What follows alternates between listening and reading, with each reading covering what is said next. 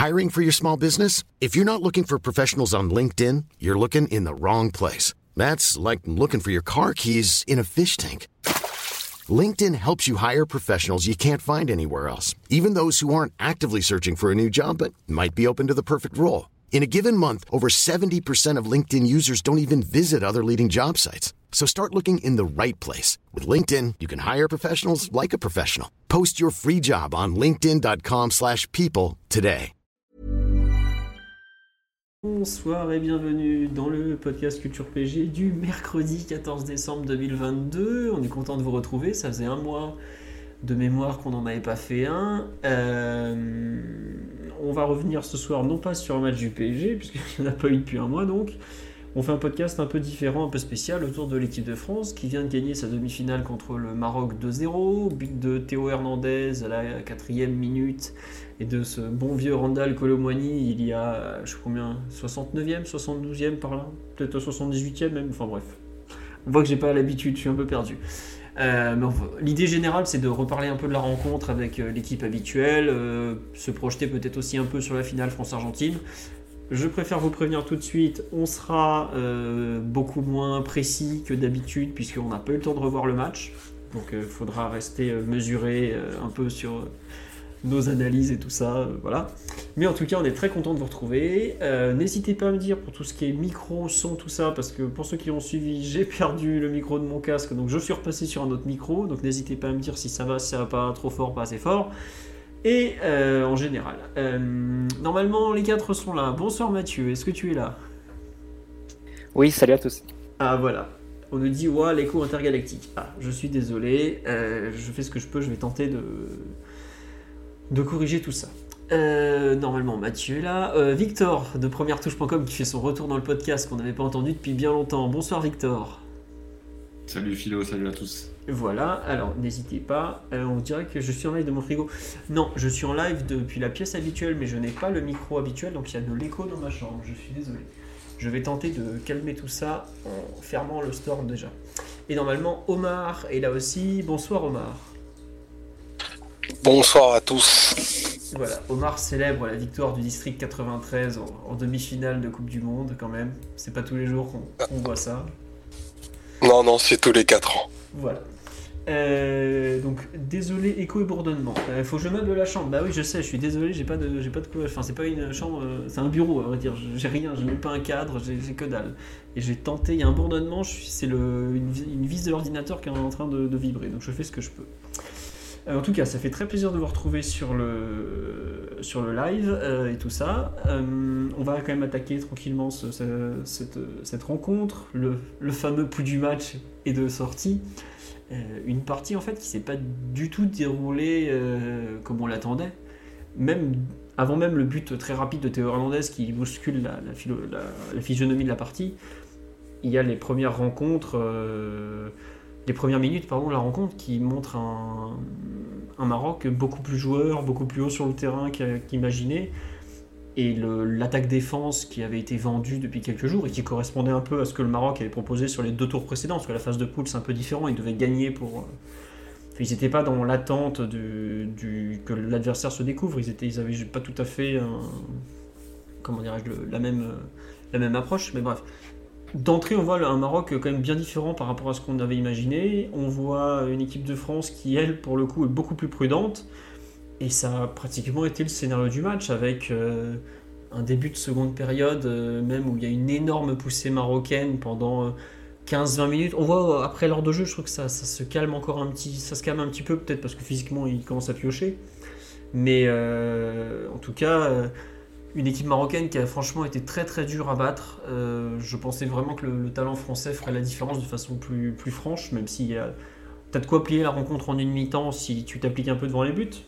Mais bon, comme tu ne t'appliques pas, euh, Olivier Giroud, eh bien, tu, as, tu te retrouves sous, sous la menace. Et la menace marocaine, à mon sens, était plus présente même, plus, plus, plus féroce que les Anglais il y a quelques jours, beaucoup plus présent forcément que les Polonais. Mais au final, ta, qualité individuelle parle parce que le, deuxième but, par exemple, arrive suite à un exploit individuel de Mbappé qui, fait, qui arrive à trouver de la place en pleine surface.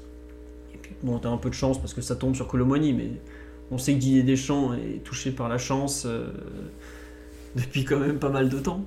Donc euh, une rencontre un peu pas du tout comme annoncé, euh, beaucoup plus comment dirais-je équilibrée qu'a- qu'attendu et une physionomie vraiment à, bah, à l'opposé. Je n'ai pas vu la stat de la possession euh, qui fera très plaisir à Walid Regragui, mais euh, je pense que le Maroc a largement eu le ballon, non Euh, Oui. Tr- 32% pour la France. C'est ça la générosité française. C'est c'est cadeau, on vous l'offre. Bon, si je- tu veux même la stat avant le, le premier but, c'était 85% pour le Maroc, avant que la France puisse toucher le ballon pour, euh, pour euh, marquer le premier but. Donc euh, les, si tu prends les trois premières minutes, c'est 85 pour le Maroc. Ils avaient fait, déjà fait 30 passes quand la France en avait péniblement réussi 7. Mais- Bah, je vous laisse compléter ce coup du match parce que je, suis pas très pertinent, je n'ai pas l'habitude de regarder les matchs d'équipe de France, j'ai pas mes notes comme d'habitude. Donc euh, Mathieu, si tu veux compléter comme on fait souvent dans cet ordre-là, vas-y, je t'en prie. Non, mais euh, juste pour compléter un petit peu sur le jeu, parce que effectivement, la France est présentée euh, dans, un peu dans la lignée de ce qu'elle fait sur, le- sur les matchs précédents, c'est-à-dire que on revient vraiment à des, fondamentaux qui sont ceux de 2018, à la fois euh, au niveau du système, au niveau des hommes. Euh, Griezmann euh, derrière Giroud, ça peut remonter encore plus loin que, que 2018. C'est même l'Euro 2016 si on veut remonter à ce niveau-là. Mais même sur le plan du jeu, sur le plan tactique, avec une équipe de France qui va très peu chercher haut, qui se met d'emblée en, bloc médian et qui laisse l'adversaire avoir la, possession sur, sur ses premières relances et qui ensuite essaie de partir assez vite en, en transition. Ça n'a pas été toujours très bien fait. On, pourra, on reviendra évidemment plus en détail euh, durant le match parce que à la fois sur le plan défensif, tu as quand même plus de failles et de au niveau individuel, je dirais qu'il est évidemment moindre qu'en en 2018 sur, euh, sur, des postes, euh, sur les postes de derrière, qui, qui fait que tu vas concéder plus d'occasions, plus de frayeur, on va dire, qu'il y a 4 ans où tu avais des matchs qui étaient complètement maîtrisés, comme face à l'Uruguay par exemple, tu concédais rien du tout. La Belgique en demi-finale, il y a peut-être une ou deux alertes liées duel Pavard-Hazard, mais sinon c'était euh, c'était complètement bouché dans d'un point de vue défensif et la Belgique avait le ballon juste pour avoir le ballon. Là, tu sens que c'est beaucoup plus sur un, sur fil, comme ça avait été évidemment le cas face à l'Angleterre sur le tour précédent. Malgré tout, ça passe quand même et tu as, des occasions aussi pour, euh, pour tuer le match et pour, euh, euh, te garantir une fin de, rencontre plus, euh, aisée qu'elle n'a été. Donc, euh, oui, tu reviens des fondamentaux qui étaient ceux il y a 4 ans et plus généralement, euh, pour s'éloigner un petit peu de, ce qui s'est passé sur le terrain, pour reparler du résultat en lui-même. Évidemment, un résultat historique qu'il faut, qu'il faut marteler parce que deux finales consécutives de, de Coupe du Monde, c'était plus arrivé depuis, euh, depuis le Brésil 62, c'est ça? Depuis le Brésil 98. Non, non, depuis ouais, le Brésil. 98, c'est ça? Ouais, fait- Eux, ils font trois d'affilée, ils font 94, 98, 2002, mais c'est vraiment et trois pour, la, pour la gagner, c'était pour la gagner, c'est 62, donc euh, Ouais. 58-62. Et, et même, euh, il y a une grosse différence entre 58 et 62, c'est que 58, Oui, c'est Pelé. c'est Pelé, et 62, c'est l'équipe de Garincha, en fait. Parce que Pelé se blesse au bout de deux matchs de mémoire au, au Chili. Mais vas-y, je te laisse continuer. Bah, c'est- ouais. C'est rare. peut-être hein. ce qui Eh oui, mais c'est peut-être ce qui a fait un peu la, la force de la, de la France en l'occurrence, puisque au final, c'est pas tant l'équipe de 2018 que ça. Euh, T'as un groupe qui a été renouvelé euh, très fortement, je pense au- autour de la moitié, si je dis pas de bêtises. Même plus que ça. On me signale sur le live, il y a aussi l'Argentine 86-90 et les Allemands toutes les années 80, mais euh, voilà. Après l'Italie. Ce que je veux dire, c'est que la dernière fois où tu avais eu deux finales consécutives, c'était le Brésil 98-2002. Ouais. Et la dernière fois où tu avais eu euh, deux victoires consécutives, c'était 58-62 avec le, avec le Brésil. Mais oui, sinon, il y a d'autres équipes qui ont fait euh, des, deux finales consécutives. Mais euh, là, pour le coup, la France fait avec génération plus ou moins similaire, mais malgré tout avec un groupe qui est renouvelé de moitié. Et ça permet de, conclure sur quelque chose. Ça fera plaisir à Omar, mais euh, souligner l'énorme vitalité de la formation française. Parce que ce soir, tu as sur le terrain des, joueurs qui, il y a 4 ans, bah, c'était impossible de, projeter dans 10 ans que 4 ans plus, tra- plus tard, ils joueraient une finale de Coupe du Monde en étant titulaire avec, avec l'équipe de France. Les Chouameni, Koundé, Fofana, pour parler que des titulaires du soir. 4 ans, ils jouaient à Bordeaux. euh, Ils jouaient. C'était, euh, je pense pas qu'ils étaient tout le temps, tout le temps titulaires à ce moment-là. Euh, Koundé, je pense, allait commencer sa, à peine sa, sa saison vraiment de titulaire euh, avant d'aller à Séville, en 2018-2019. Chouameni partait à Monaco 6 mois, six mois plus tard, l'hiver 2019. Euh, Fofana était à Strasbourg encore, dans le Strasbourg de Thierry. C'est, euh, et après, si tu prends le, banc des remplaçants, les Saliba, les Colomboigny, etc. Je viens d'aller voir Mathieu. fou. ouais. Pour vous donner une idée, Chouameni n'avait pas encore joué en professionnel quand la finale de la Coupe euh, du Monde 2018 a joué. Euh, s'est joué, il débute en pro le 26 juillet 2018. Voilà, en Ligue Europa contre le VK Ventspils, qui doit être donc un club euh, laiton, si Donc je peux- pas. Voilà. Tu peux te dire que la France sera encore en finale dans 4 ans avec euh, 10 autres joueurs qui en ce moment sont à, je sais pas, à Angers, à, à Nice ou que sais-je, Warren, qui vont nous t'attendons, vont- Warren. Et qui vont exploser d'un coup et qui seront, qui seront dans le groupe dans 4 ans. C'est assez dingue le, le réservoir, la, comment dire, le renouvellement de ce réservoir-là. Sans doute ce qui a aidé et participé un peu à la chance de la France dans son malheur avec toutes les absences. Euh, souvent, les, les équipes tenant du titre se, se heurtaient et tombaient par faute d'un manque de renouvellement et de, ne pas avoir su régénérer leur groupe. Qui gardaient les cadres, les cadres de 4 ans en arrière, mais dans des, états- de forme qui étaient évidemment pas les mêmes. Et au final, ils se heurtaient à des. voilà, au temps qui passe, tout simplement. C'est le, sens de, la France 2002, l'Italie le pied en 2010, l'Espagne 2014 avec Del Bosque, euh, l'Allemagne aussi. Là, le fait d'avoir euh, quelques cadres absents et d'avoir un très gros renouvellement avec un réservoir qui paraît limité, sauf à quelques postes, mais une poignée seulement, ça a sans doute permis à, à l'équipe de France de recréer une nouvelle équipe, de recréer un, nouveau groupe, de le régénérer juste ce qu'il fallait pour avoir l'énergie pour aller, euh, aller quasiment au bout, du- pour aller jusqu'au dernier match de la compétition. Donc c'est un résultat évidemment euh, à saluer et à célébrer pour tous ceux qui aiment l'équipe de France. Oui, tu as raison, ce final de Coupe du Monde, c'est quand même pas une, petite performance. Euh, Omar ou, Victor, sur un peu le, match en général, ce que ça représente, euh, final, euh, ou un peu dans la façon dont, dont l'équipe de France a joué. Victor, euh, on t'a pas entendu euh, beaucoup depuis, euh, depuis ton dernier passage où tu nous avais annoncé que le Bayern allait nous player en finale de Ligue des Champions. Qu'est-ce que tu en as Non, pensé? C'est vrai que au plan symbolique, alors il faudrait demander à des gens un peu de, tout- de toutes les générations. Nous, on a, on a tous à peu près le même âge dans le podcast, mais c'est vrai que quand on était, quand on était gamin, quand on avait une dizaine d'années, chaque sport avait son, son pays de référence. Euh, Le rugby, par exemple, la Nouvelle-Zélande. Et c'est vrai que sur le foot, il n'y avait pas de débat. Le pays du football, c'était le Brésil. C'est vrai qu'on est un peu en train d'assister à un changement peut-être de, de paradigme où c'est vrai qu'aujourd'hui, la France, et plus particulièrement l'Île-de-France, ça devient la référence mondiale du football. On sait que l'équipe de France sera là, quoi qu'il arrive. Et quand on sort, par exemple, en huitième de l'Euro euh, 2020, c'est un, un coup de tonnerre. C'était c'était pas quelque chose que je pouvais percevoir quand j'avais 10 ans ou 12 ans. Et, euh, et sinon, sur le match, bah, euh, franchement, le Maroc, c'est vrai que, évidemment, que le- l'aspect défensif du Maroc sautait aux yeux sur les matchs précédents, mais en me replongeant dans Maroc-Portugal, c'est vrai que c'était seulement par séquence, mais il ne faut pas oublier que les Marocains, ils ont quand même mis un vrai but sur attaque placée contre, euh, contre les Portugais, donc c'était surtout en fin de première mi-temps. Mais ils ont un vrai jeu quand même, euh, un, vrai jeu placé avec Unai, avec évidemment Hakim Ziyech et Hakimi. Et là, peut-être que les circonstances du match ont fait que on l'a plus vu, mais euh, enthousiasmé quand même par, euh, par ce que les Marocains ont proposé et obligé de, obligé de saluer le, le pragmatisme et l'efficacité de l'équipe de France et obligé de ne pas l'analyser volontairement avec un prisme qui la fait paraître moins forte qu'elle est. C'est vrai que c'est un peu lunaire d'arriver en finale de Coupe du Monde avec un cœur du jeu de Chouameni Fofana. C'est pas Xavi Iniesta, mais ils sont dans leur projet et euh, les deux ont joué un rôle important, notamment dans le deuxième but. Et l'ouverture du score, c'est un but sur attaque placée quand même de l'équipe de France avec une passe euh, quand même fantastique de, de Varane.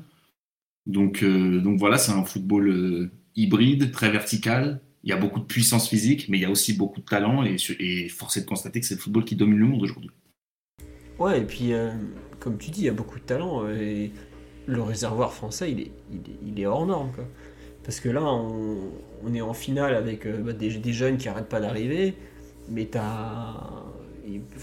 Même pas. Enfin, tu as quelque chose comme 8 joueurs qui candidatent au 11 de départ qui sont pas là quand même. 8 joueurs, je sais pas si on se rend compte ce que c'est. Euh, Il y a des équipes, elles ont perdu 2 joueurs, elles ont coulé immédiatement. Nous, on en a perdu 8, 10, là, on en a 8 qui sont pas du tout là de la Coupe du Monde. On perd encore deux titulaires euh, qui étaient Rabiot et. Comment il s'appelle Et Upamecano. Et, et donc, ça veut dire qu'aujourd'hui, le central gauche qui est Konaté, c'est le quatrième choix, probablement. Parce que est-ce que Didier Deschamps aurait pas fait jouer Lucas Hernandez à central gauche plutôt que lui, tu vois? Je sais pas si on se rend compte. Et il fait un match absolument monstrueux, Ibrahima Konaté, qui est à peine titulaire à Liverpool, en tout cas qui est dans la discussion, qui se retrouve quatrième central de l'équipe de France, central gauche, hein, parce que central droit c'est un peu particulier, mais euh, c'est complètement fou en fait, le, réservoir, la, capacité à se régénérer, à réinjecter du sang frais, et en plus, surtout être performant. Parce que c'est pas juste euh, réinjecter du sang frais, c'est c'est le niveau de performance. Collectivement, c'est probablement moins bon que, que 2018 parce qu'elle est moins, moins solide. On voit que c'est une équipe qui, qui gère un peu ses temps faibles euh, de façon. euh, Enfin, je sais pas, ça m'a un peu rappelé en fait. plus qu'à l'organisation, hein, souvent. C'est vraiment Au talent, ouais. à la solidarité. Enfin, moi, je, Et- je- enfin, je- quand j'ai vu le match ce soir, honnêtement, quand je voyais les temps faibles qui s'accumulaient, le Maroc qui poussait, qui poussait, qui poussait, et côté français, il y avait toujours un pied pour repousser, un coup de chat, Lloris et tout, ça m'a fait penser au Real qui gagne la Ligue des Champions. Où tu as une sorte de fil qui les retient de pas tomber, ils retombent toujours sur leurs pattes, et finalement, à la fin, bah, bah ils gagnent. Et t'es en face, t'es là, t'es genre, mais comment j'ai pu me faire sortir, quoi Tout, surtout. Surtout contre l'Angleterre, je trouve que la, la comparaison, elle sautait aux yeux.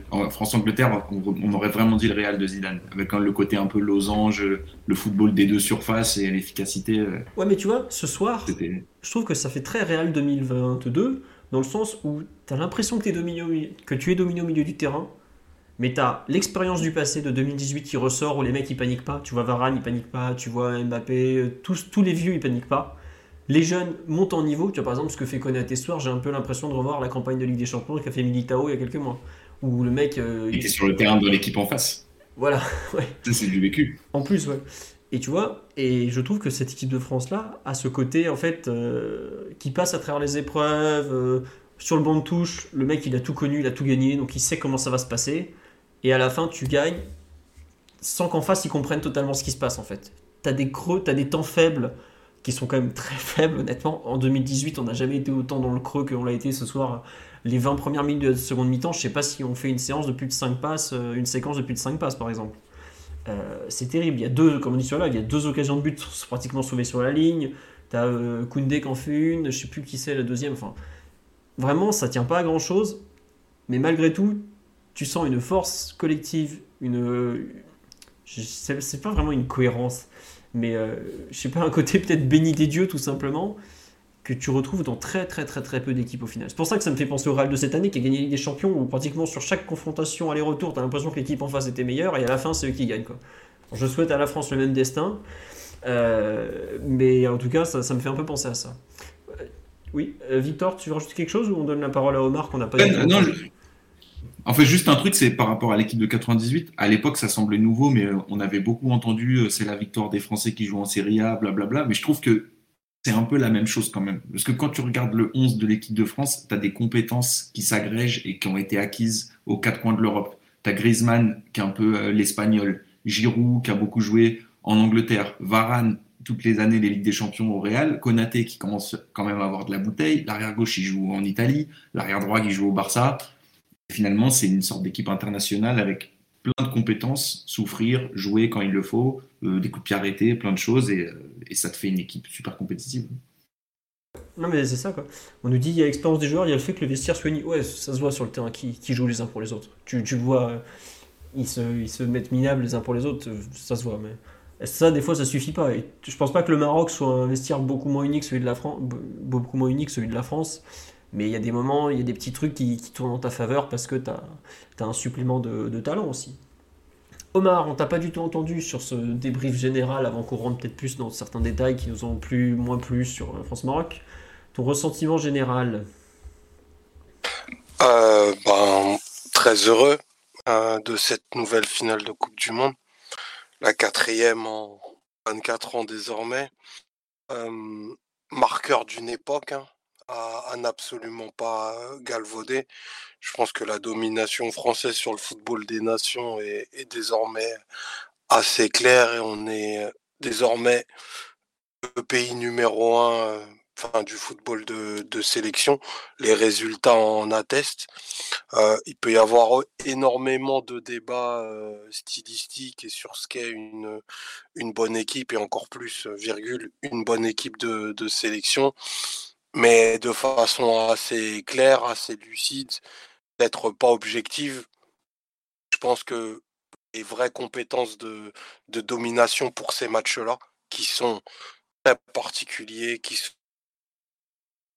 du temps, qui reposent sur des, choses que le football club va avoir du mal à t'offrir parce qu'il va chercher euh, au fond des hommes des ressources qui, sont parfois insoupçonnées, bah, elles sont totalement euh, imbriqué dans ce que tu peux retrouver en France et pour reprendre ce que disait Victor en Ile-de-France, chez les footballeurs de tout âge et de tout niveau, à savoir un, très très haut niveau de, compétitivité, densité du talent et une approche assez dure du football. en, ce sens où la compétition commence très tôt chez nous et on nous a je dis on nous hein, en, tant que Français, souvent reproché cela parce que ben il y avait des écoles de pensée qui ont, mieux verbalisé les choses. Elles sont vite rentrées à la maison parce que le, mur de la réalité parfois est parfait très violent en compétition, mais pour en revenir juste à ce que c'est une finale de Coupe du Monde, euh, moi, ce qui m'a vraiment marqué, euh, au-delà du match, on y reviendra, c'est le calme avec lequel ça a été accueilli euh, par ces joueurs qui vraiment semblent habiter d'un truc euh, très très fort parce que ils se sont qualifiés euh, en finale en ne survolant quasiment aucune rencontre, en concédant peut-être plus que ce que Deschamps aimerait. Et là où il faut lui, je dirais, porter un grand coup de chapeau et donner beaucoup de crédit, c'est qu'en réalité, cette équipe, elle lui ressemble bien moins que ce qu'il n'y paraît. Deschamps, c'est l'école très italienne des années 90. c'est des défenseurs peu aventurés, peu aventureux, pardon, qui vont tenir la ligne très bas, qui vont pas aller chasser. là, il a aucun défenseur central qui ressemble à ça. c'est des joueurs, là, je je pense dans leur globalité, qui ont un goût du risque assez prononcé, qui ont un peu aussi reprise en main, je pense, certains des, certaines des grandes, des grandes mantras de Deschamps pour en faire une équipe. je pense que tu as envie d'aimer parce que j'ai souvent entendu ça de la part de, de et Bravo qui disaient que cette équipe était assez imparfaite. Et en réalité, je trouve que c'est le cas. Mais les, les axes forts de l'équipe sont tellement forts et paraissent tellement insubmersibles que ça donne euh, que ça donne cette équipe là qui j'espère ben, finira de marquer euh, marquer l'histoire et son époque dès dimanche en, gagnant un trophée à, à Doha Aires qui va être euh, une finale mais vraiment je pense émotionnellement et dans le dans ce qu'elle dira de l'époque il va vraiment marquer ce sport. J'espère que, que le match sera à la hauteur, en tout cas, cet accomplissement est vraiment une bénédiction de plus pour la France, pour être d'une génération qui a connu beaucoup de loose avec l'équipe de France. Moi, je, je, réalise, mais je crois toujours rêver en me disant on va en finale de Coupe du Monde comme si c'était normal, alors que j'ai vécu deux, deux mondiales de suite où la France n'était pas qualifiée. Et, non, bravo, bravo en tout cas à tous ceux qui sont dans le foot de près ou de loin, euh, parce que c'est un bel accomplissement et c'est pas terminé. c'est marrant ce que tu dis sur le fait d'avoir connu le pire avec l'équipe de France, c'est que bah, il y a 28 euh, ans, pour ceux qui l'ont vécu, euh, il y a eu le fameux France-Bulgarie où il y a un silence terrible au moment de la frappe de Kostadinov. Il n'y a, a, pas si longtemps, il y a le fameux Mondial 2010 où, pour ceux qui connaissent pas le podcast, quand Omar il a un coup de blues, il remate euh, France-Afrique du Sud, France-Mexique, où on se fait humilier. Et on en débat ensuite pendant une heure dans l'après-podcast. Je pense qu'avec Mathieu, on a le record de, de France-Mexique. On a dû le revoir au moins 15 fois. voilà. Donc, il peut vous dire que France-Mexique 2010, si vous vous ennuyez un jour, vous pouvez voir la, nullité la plus terrible de l'équipe de France des 20 dernières années. C'était ce moment-là. Quoique, on en avait parlé il n'y a pas longtemps, mais regardez-vous un jour si vous avez vraiment le temps et que vous savez pas quoi faire. Il y a un France-Roumanie de l'Euro 2008 qui est absolument infâme aussi. Et je peux vous dire qu'on est très très loin de l'équipe de Didier Deschamps euh, actuellement. Euh, pour passer un peu sur les. On va peut-être attaquer un peu plus le match. Euh, Victor en parlait, Mathieu aussi, Omar a beaucoup parlé plus de la France. Euh, qu'est-ce qui vous a peut-être. Euh, oui, Victor, il y a des trucs qui t'ont spécialement marqué dans la rencontre de, ce soir? Non, juste un, truc dont on n'a pas parlé, euh, et on parle souvent de la France avec un peu le négatif du modèle qui est devenu un peu le modèle imposé sur, la décennie, sur la décennie passée, c'est quand même le talent de l'équipe de France et le talent de Théo sur le but. Son pied va quand même au-dessus de sa tête pour finir cette, action qui, cette action qui est relativement imparfaite. Et, et au final, c'est quand même le joueur qui fait la différence ce soir. Et, et peut-être dire aussi que là où on a été chanceux, parce qu'on l'est souvent chanceux, c'est peut-être de récupérer le Maroc à ce moment-là. Ça aurait été plus dur de mettre un but au bout de 5 minutes au Maroc qu'à jouer l'Espagne euh, en huitième de finale. Après, bon, c'est le destin d'une compétition, mais si je dois sortir, je dois sortir de deux joueurs, sinon, j'ai quand même envie de tirer un, coup de chapeau à la charnière centrale. Et en même temps, de parler d'un joueur dont je parle souvent et que j'aime beaucoup, qui est Ziyech, parce que franchement, Ziyech, je l'ai trouvé, euh, trouvé extraordinaire ce soir. Euh, dans son style le plus, euh, le plus, le plus, comment dire, le plus personnel.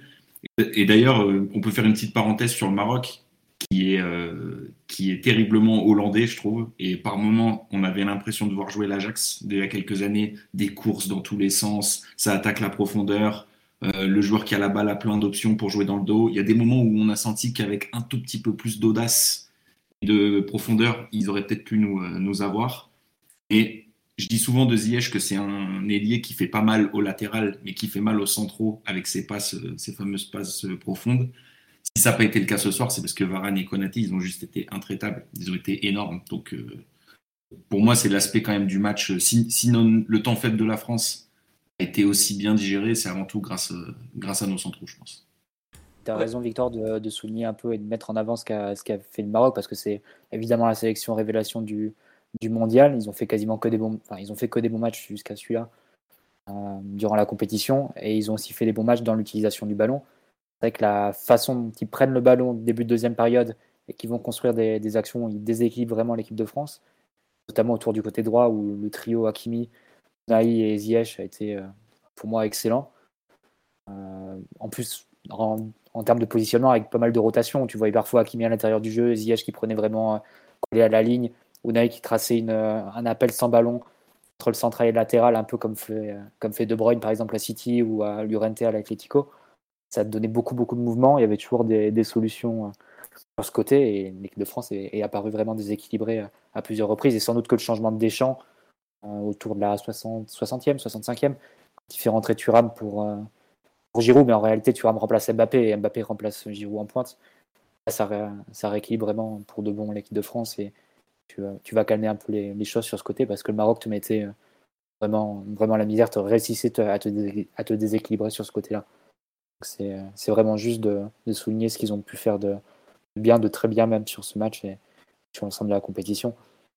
Après, effectivement, l'équipe de France a, tenu, c'est vrai que sur des, centres un peu au cordeau, il y a eu des interventions euh, à la limite de Varane de Konaté qui, ont été très impressionnantes pour euh, passer juste devant l'attaquant marocain. Après, le Maroc, sans doute, qui manque un, vrai neuf à, cette équipe pour, finaliser plus facilement ce qu'ils peuvent générer. Euh, mais euh, ouais, c'est vrai que la, charnière centrale français, française rappelait un peu ce qu'elle qu'elle avait pu faire il y a 4 ans. Parade notamment s'est remis à, à ce niveau-là euh, par rapport à ce qu'il avait pu faire il y a 4 ans, c'est-à-dire un niveau on faisait de lui le meilleur central de la compétition il y a, en Russie en 2018. Ouais, tu as raison, je trouve, d'insister sur la charnière parce que c'est une charnière qui a deux matchs en commun, si je ne me trompe pas même un seul. Je me demande si c'était pas leur premier match ensemble, puisque le premier match c'est Konaté. Ah, ils ont joué. C'est Konaté ou Pamecano face à, face à l'Australie, je crois. C'est ça, puisque Varane est remplaçant, il rentre pour la dernière demi-heure. Euh, le dernier match de poule contre. Ils n'avaient jamais joué ensemble, il me semble. Ouais, sur moi, je suis d'accord avec toi. Mais... Ah, si. Tu, troisième match Tunisie, de poule, je crois. Tunisie, Tunisie c'est Konaté et Varane, effectivement. Qui n'est pas, pas un bon match pour le coup, mais. Non, non mais c'est vrai, les capacités de Je pense que Victor a eu raison de, ah, vas-y, vas-y, continue, continue, vas-y. Non, non, parce que avant de, avant d'un peu plus parler de la France, je crois que c'est un, c'est pas un hommage parce que tout sommes pour rendre hommage, mais faut vraiment employer des propos très élogieux sur ce qu'a fait le, le Maroc, euh, sur la clairvoyance des, des, idées, sur la qualité des joueurs. Euh, Victor parlait tout à l'heure du cœur du jeu français, le cœur du jeu marocain.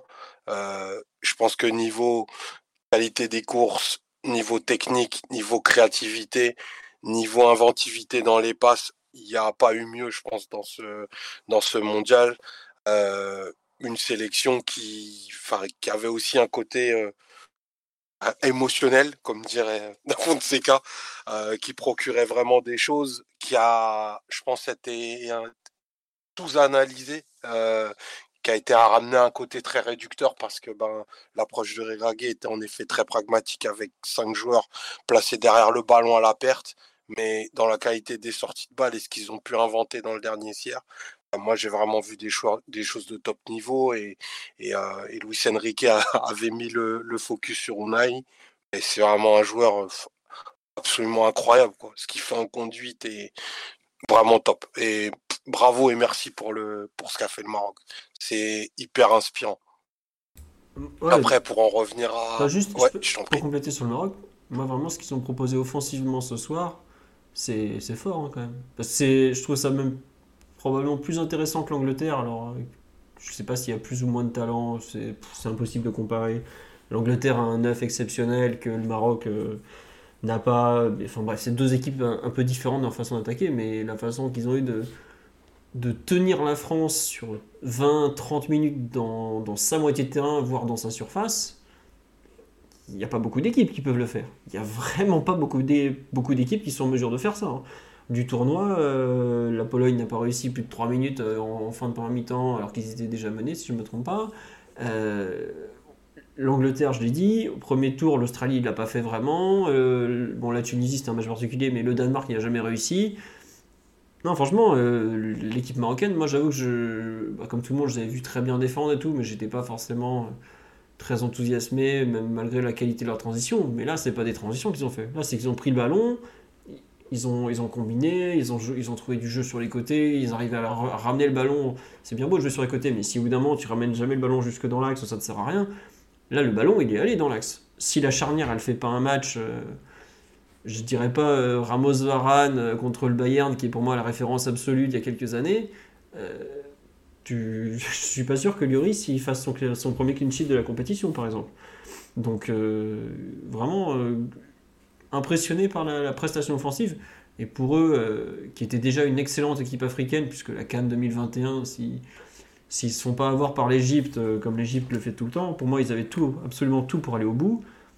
Mais là, en termes d'avance sur ce qu'on a vu par rapport aux autres nations africaines sur la compétition, à part le Sénégal de Cissé qui avait montré de très bonnes choses, aujourd'hui c'est l'équipe africaine numéro 1, mais de très très loin, et pas seulement sur, euh, sur le résultat du mondial. C'est par rapport à ce qu'ils ont développé défensivement, offensivement, la cohésion, le fait d'avoir su réinjecter du talent qu'ils avaient un peu perdu avec Vaïd pour euh, des questions de, discipline, et que là, finalement, ils arrivent à récupérer, vraiment, euh, grosse équipe, quoi. Pas, ils sont pas là en demi-finale parce qu'ils sont tombés au bon moment contre les Espagnols qui les ont pris des hauts et les Portugais qui rataient tout dans les 20 derniers mètres, quoi. De, euh, franchement impressionné par, par ce qu'ils nous ont fait subir dans le jeu, quoi. Vraiment dans le jeu, pas, pas juste défendre, vraiment imposer à l'équipe adverse ce que tu as décidé de faire. En sachant qu'en plus, ils ont eu des blessés en cours de route, à l'échauffement, Saïs qui sort au bout de 20 minutes, tout ça, c'est des, des, coups durs parce que c'est quand même des titulaires qui ne jouent pas. Et malgré ça, euh, ils ont fait leur match. Donc euh, bravo. Je te laisse compléter sur la France, euh, Omar. Ouais, et, c'est un point que tu, tu es obligé d'évoquer parce qu'on va dire que la partie collective et, le match encore. Enfin, j'ai pas, pas revu le match à froid, mais à chaud, collectivement, tu fais une rencontre qui manque un peu de consistance, pardon, mais elle est, sublimée par les capacités de correction qu'ont certains de tes joueurs. moi, j'ai vraiment, et là-dessus, je rejoins totalement Victor, trouvé Konaté absolument phénoménal. un joueur de niveau d'élite. et c'est, enfin, on, aura toujours en fil rouge l'idée du réservoir français, mais un joueur qui est est au final moyennement considéré dans cette compétition, qui joue peu, qui te tient la baraque de cette façon-là, avec une qualité d'intervention, très peu de fautes.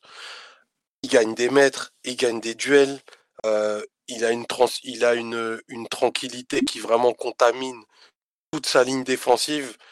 Ça, c'est plus qu'une bénédiction. C'est déjà bravo, bravo au formateur euh, d'avoir un joueur qui soit qui devrait ne pas être prêt pour ce type d'échéance, même s'il il est déjà option 3 à Liverpool et que c'est pas neutre, qui rentre avec cet aplomb, euh, qui a cet apport et cet impact-là sur le résultat final, bah, ça en dit beaucoup de la santé de ton football.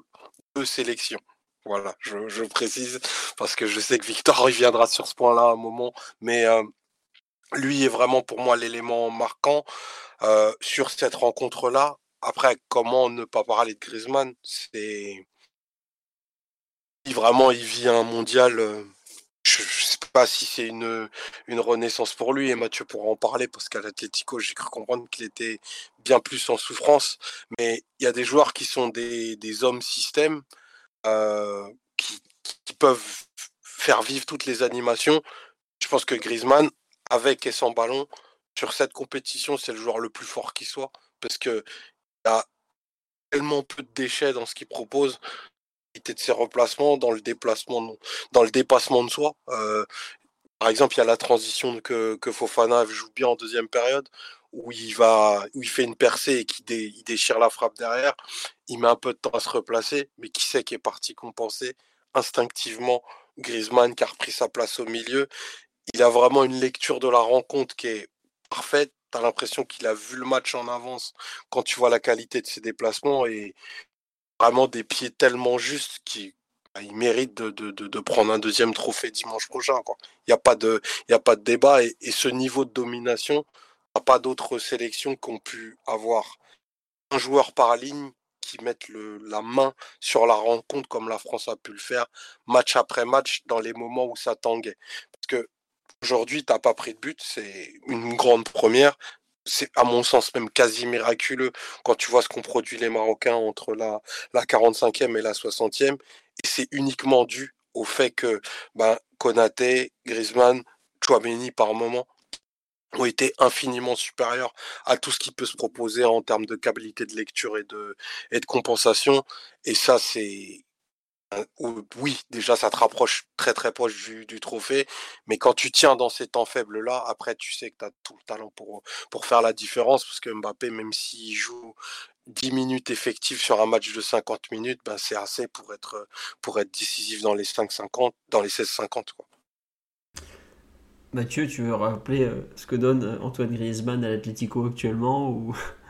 Bah, non, en fait, pas si mal que ça, parce que, bon, évidemment, le, début de saison de l'Atlético est calamiteux, hein, il n'y a pas, de, pas mots. Ils sont éliminés d'un groupe avec Bruges et Porto et Leverkusen, donc euh, ça, ça, dit tout. Ils sont même pas dans les postes de Ligue des Champions en, Ligue 1 en ce moment.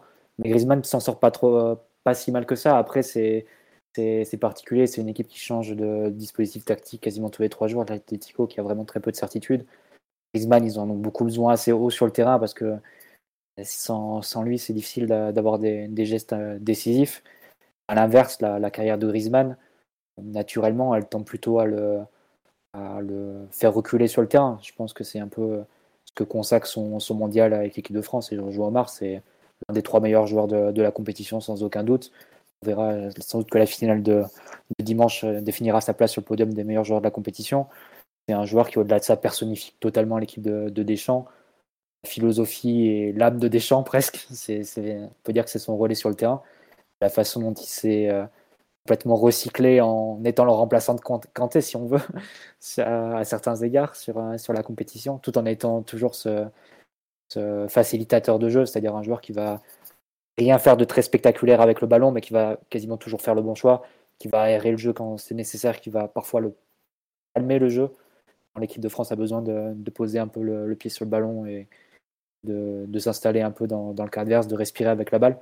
Ça, il le fait une maîtrise à, la perfection. Forcément, en termes de statistiques, il est un peu en retrait par rapport à ce qu'il avait fait il y a 4 ans, où il jouait plus haut et une partie des tâches qu'il occupe euh, et qu'il réalise actuellement était occupée par, le duo Pogba-Kanté qui avait fait une, Coupe du Monde sensationnelle aussi.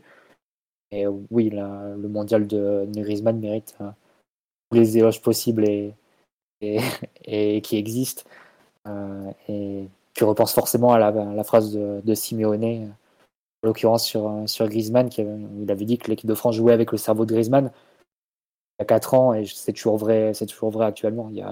c'est, lui qui tient les, les rênes de l'équipe. Si, on veut dire que Mbappé c'est la flèche, Griezmann c'est l'arc, si on veut. C'est un peu, un peu pour résumer l'équipe de France de Deschamps. Ouais, enfin tu vois, il joue avec le cerveau, ça c'est vrai, mais il joue aussi avec les jambes de Griezmann, parce que bah, le volume qu'il a. Le volume mais en fait, c'est pas, pas, que le volume. En fait, c'est même pas que le volume et c'est même pas que l'implication défensive. parce que souvent, on dit oui, les attaquants, ils devraient défendre, etc. Tu as aussi la, question de savoir est-ce qu'un attaquant sait défendre. Griezmann, il a, il a du talent défensif quand il se lance dans un tacle, tu as l'impression que, que c'est comme Verratti un peu, c'est-à-dire qu'il va finir par s'en sortir et qu'il va récupérer le ballon, du moins que l'adversaire ne va pas passer. C'est une sensation que tu as sur assez peu de joueurs non spécialistes défensifs. Et tu l'as avec Verratti, je trouve que tu l'as totalement avec, avec Griezmann, c'est-à-dire que quand il va au sol, il récupère le ballon. C'est assez, fascinant à voir. Ah oui, non, non, mais moi je suis comme vous sous le charme de sa compétition. Et c'est vrai que sur le live tout à l'heure, je, vous disait, ouais, euh, Griezmann en relayeur au PSG, euh, vous le prenez, tout ça, mais c'est un contexte tellement différent, la Coupe du Monde, faut pas forcément l'imaginer euh, au PSG. Évidemment que ce joueur-là, tu, le prends, il, est titulaire partout, c'est le meilleur joueur d'une équipe qui est en finale de Coupe du Monde. Enfin, c'est le meilleur joueur sur le terrain, j'entends pas forcément intrinsèquement. Mais juste la capacité, enfin, il est arrivé à la Coupe du Monde, il a jamais joué relayeur. Faut quand même bien se rendre compte, c'est un poste qui a besoin de repères, il a besoin d'intelligence. Et uniquement sur son talent, son intelligence, sa générosité sur le terrain et euh, des champs qui le coachent bien, il est limite le meilleur milieu de la compétition, quoi.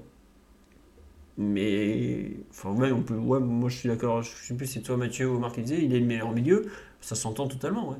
Mais c'est complètement fou. C'est-à-dire que c'est un non spécialiste qui est le meilleur milieu de la compétition où tous les joueurs se mettent minables à chaque rencontre. Quoi. Bon, bah pourquoi pas. Hein. Enfin, euh, vraiment, c'était un truc qui était improbable et c'est aussi, là, t'en reviens un peu au talent de Didier Deschamps. On parle beaucoup de sa chance, machin, machin, mais là, c'est pas de la chance au bout d'un moment. Euh, c'est un truc qu'il a anticipé depuis des mois, c'est quelque chose qu'il a senti. Bon, bah, ouais, à la fin, ça marche, mais c'est son travail de technicien, c'est son travail de sélectionneur. Euh, il aurait pu prendre un, relayeur en plus et finalement non, il se rend compte que bah, mon relayeur droit ça va être Antoine Griezmann, donc bah, on part avec lui. Quoi. Rien que ça, c'est, c'est, un, bon entraîneur, un bon coach.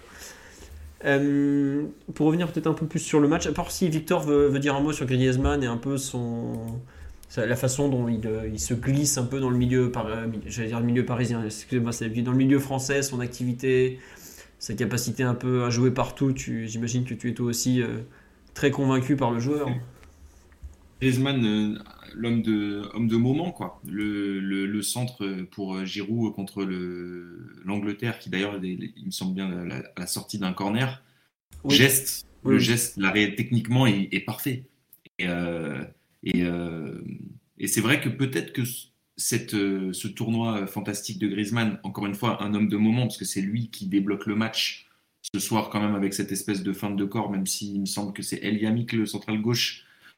On sent qu'on est plus proche de la fin que du début du tournoi, et euh, il manque certainement de lucidité. Euh, et peut-être que Griezmann est aussi le symbole d'un. Parce que c'est vrai que les Coupes du Monde, quand même, en général, elles donnent le parfum de l'évolution du jeu une évolution qu'il faut toujours regarder en face, même si elle ne va pas dans le sens que tu veux. L'équipe de France, elle ressemble quand même un peu au Real Madrid qui a gagné la Ligue des Champions. Et euh, je me demande si ce, rôle de Griezmann, c'est pas un peu le symbole. Comment va être le football de club après la Coupe du Monde? C'est vrai que c'est une question que je me pose. Je me demande de plus en plus si ça a un sens de les opposer. Tu vois, là, je, grossis un peu le trait, mais Griezmann, quelque part, est un peu le symbole de ça. C'est vrai que ces dernières années, quand on voyait un match, on l'analysait un peu sur le mode euh, bon, bah, le match, si on le joue 10 fois, on va essayer de valoriser l'équipe qui gagne 8 fois sur les 10. Mais Griezmann, c'est pas ça en fait. Griezmann, il s'en fout de 8 fois sur 10. Lui, il est bon la fois où il faut être bon. Euh, et euh, c'est pour ça qu'il fait, fait un tel tournoi. Certainement que psychologiquement, physiquement aussi, il est, il est au top et que ça a une grande influence. Ouais. Non mais oui, enfin globalement depuis depuis Deschamps le sectionneur, c'est probablement son homme le plus le plus fiable et le plus sûr il en a combien? Il a fait 70 matchs d'affilée en, bleu à jouer? Je sais pas si on se rend compte que c'est 70 matchs. C'est l'équivalent de deux championnats complets. Hein. Donc euh, c'est quand même une sacrée perf. Euh, après, euh, si, on doit tirer le fil du parallèle avec le, Real Madrid, équipe absolument légendaire, la part de réussite, c'est d'avoir au même moment peut-être allez, 3, 4, 5 des dix plus grands joueurs français de tous les temps.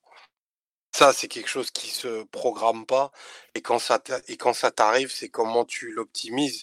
Parce que c'est une compétition dans laquelle il n'y a pas Pogba, qui, était peut-être le joueur de sélection par, par excellence, qui lui avait un niveau en, en club discutable pour, pour une somme de raisons qu'on, va, dont on va pas parler ici, mais qui, lorsqu'il se retrouvait dans ce contexte-là, avec ce maillot-là, était à un niveau de performance où il y a très peu de milieux de terrain français qui ont autant dominé leur sujet. À ça, tu rajoutes Griezmann, tu rajoutes possiblement Mbappé, le meilleur marqueur de ton histoire aussi, Giroud. Ça fait, ça fait beaucoup de bons joueurs qui, qui, qui répondent dans les moments clés, qui vont te permettre ben, de, de, survivre à tous les contextes de match et, tout, et à tout type d'opposition. Et c'est aussi ça le, le sel de cette équipe de France sous, sous Deschamps, qui est là désormais depuis depuis huit ans, c'est que compétition après compétition, même s'il y a toujours ben, des, des, grandes patterns qui sont, qui sont celles de Deschamps, tu sais que voilà, les notions d'équilibre vont être hyper importantes pour lui, euh, qui va pas s'embarrasser à, vouloir absolument le ballon s'il estime que c'est pas la, meilleure option. Et, et ça, en réalité, ces, ces équipes de France, depuis 2014, elles mutent constamment, constamment pour rendre grâce en réalité à, ceux qui font le football, à savoir les joueurs. Et la victoire de, l'équipe des France, de l'équipe de France, pardon, c'est la victoire des joueurs, à mon sens. Et c'est une qui a de plus noble parce que bah, même si ça a été un petit peu caricaturé par, euh, par Regragui, c'est la grandeur des joueurs qu'on fait à chaque fois basculer les moments et qui ont envoyé la, la France en finale. Et c'est ne rien enlever à, à Deschamps que de le dire. Je dis pas que c'est un moins bon coach que, que Flick ou, que, que Luis Enrique, mais il, crée des situations pour donner les avantages aux joueurs. Et ça, c'est à mon sens ce qu'il y a de plus fort. À la fin, c'est toujours la victoire ou la défaite des joueurs. C'est l'entraîneur, il te pousse jusqu'à un certain point, mais Peut-être que Luis Enrique et Flick sont les meilleurs entraîneurs de, la compétition au départ. Et c'est, enfin, Luis Enrique, il peut rien au fait que l'Espagne n'a aucun attaquant parmi le top 30 ou top 40 mondial. Et euh, tout Luis Enrique, tout excellent entraîneur qu'il est, ça reste les joueurs qui doivent à la fin déséquilibrer, faire le dribble et, marquer le but. Et ça, l'Espagne, il n'y a aucun joueur qui peut le faire. Et euh, pareil, tout flic qu'il est, ben, il n'en reste pas moins qui joue avec euh, Kerrer et Niklas Zule en défense et je sais plus qui est arrière gauche. C'est euh, l'entraîneur, ça te pousse jusqu'à un certain point, mais ça David Raoult. la défaite des joueurs. Le jeu appartient aux joueur. Ouais, Après, par rapport à ça, je, je pense que hum, comment dire, je suis un peu partagé par rapport à ça. Je pense que c'est incontestable que une équipe comme bah, par exemple le Bayern de, de 2020 dont on avait, dont on avait parlé à l'époque, c'est clairement plus une équipe d'entraîneurs que l'équipe de France. Tu vois le Bayern, comment ils jouent le hors-jeu à l'époque, comment c'est maîtrisé, comment ça marche, comment ça leur apporte un bénéfice, comment ils, se complémentent. Euh, bah, voilà, il y a, d'autres entraîneurs euh, dont on parle parfois nous entre nous, euh, ou qui sont passés par le PSG, comme Emery ou d'autres. Clairement, Villarreal, c'est l'équipe de Unai Emery, par exemple. On ne peut pas dire la même chose de l'équipe de France. Mais après, euh, je pense que les entraîneurs de club aussi, en fait, je pense que les joueurs, ils amènent dans leur valise beaucoup de choses que leur entraîneur leur ont appris, même si c'est via un seul joueur. Je pense que dans la façon dont le Maroc, ils ont attaqué euh, ce soir, bah, peut-être qu'un mec comme Schröder, par exemple, de l'Ajax, avec qui je crois Ziyech avait une excellente relation, a eu, son rôle. Hakimi, euh, peut-être que des choses qu'il a appris avec Antonio Conte à l'Inter ce soir, dans ses courses, dans ses appels, peut-être qu'un jour, il a appris une façon de se mettre à l'intérieur en fonction de tel ou tel critère ça a été ça. Et quand on dit c'est la victoire des joueurs, euh, peut-être un peu bizarre ce que je vais dire, mais c'est peut-être aussi la victoire des joueurs euh, qui sont déjà un peu entraîneurs.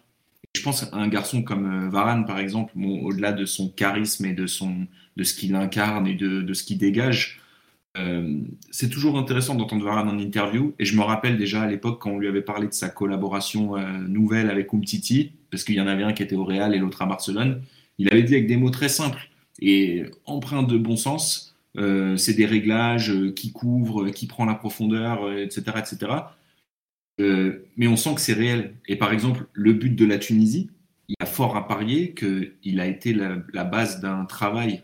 Alors, certainement, le staff de l'équipe de France était impliqué là-dedans, mais quand bien même, même ce serait juste Varane et Konaté qui discutent entre eux, aussi c'est du coaching en fait. Là aussi, il y a de la réflexion, de l'intelligence qui a été injectée donc on peut dire que c'est la victoire des joueurs, mais mais c'est pas seulement la victoire de leurs pieds, c'est aussi la victoire de leur tête et de tout ce qu'ils ramènent de leur valise, parce qu'ils jouent tous dans des clubs où les projets de jeu sont très précis, très aboutis.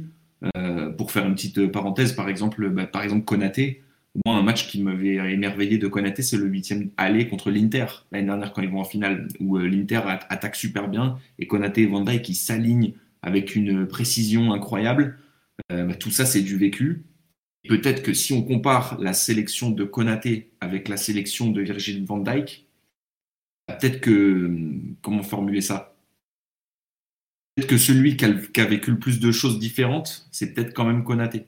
Alors que le prisme de Van Dyke, qui sera quand même surtout euh, Hollande, 3-5-2, nous, ici, c'est comme ça. Alors que certainement que Van Dyke, par contre, quand il avait 16 ans, je vais le dire sans détour, il a sûrement appris beaucoup plus de choses que Konaté au niveau du concept.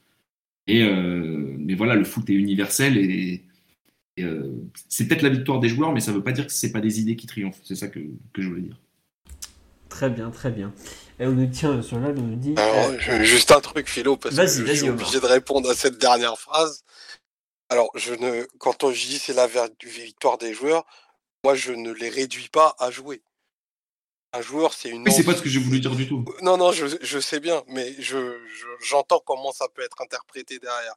Et en réalité, le joueur, c'est cette espèce d'éponge, pour reprendre l'expression euh, qu'on, dit souvent, qui va justement aspirer bah, le meilleur de tous les gens qui veulent bah, qui va avoir autour, euh, que ça peut être son entourage, ses entraîneurs, les éducateurs passés et tout, pour arriver à cette forme où en réalité, pour constituer l'équipe, c'est cette agrégation de compétences, de vécu, de, de, sensibilité. Et, et, et quand je dis c'est la victoire des joueurs, c'est parce que moi, je reste persuadé que c'est eux qui ont l'intelligence supérieure.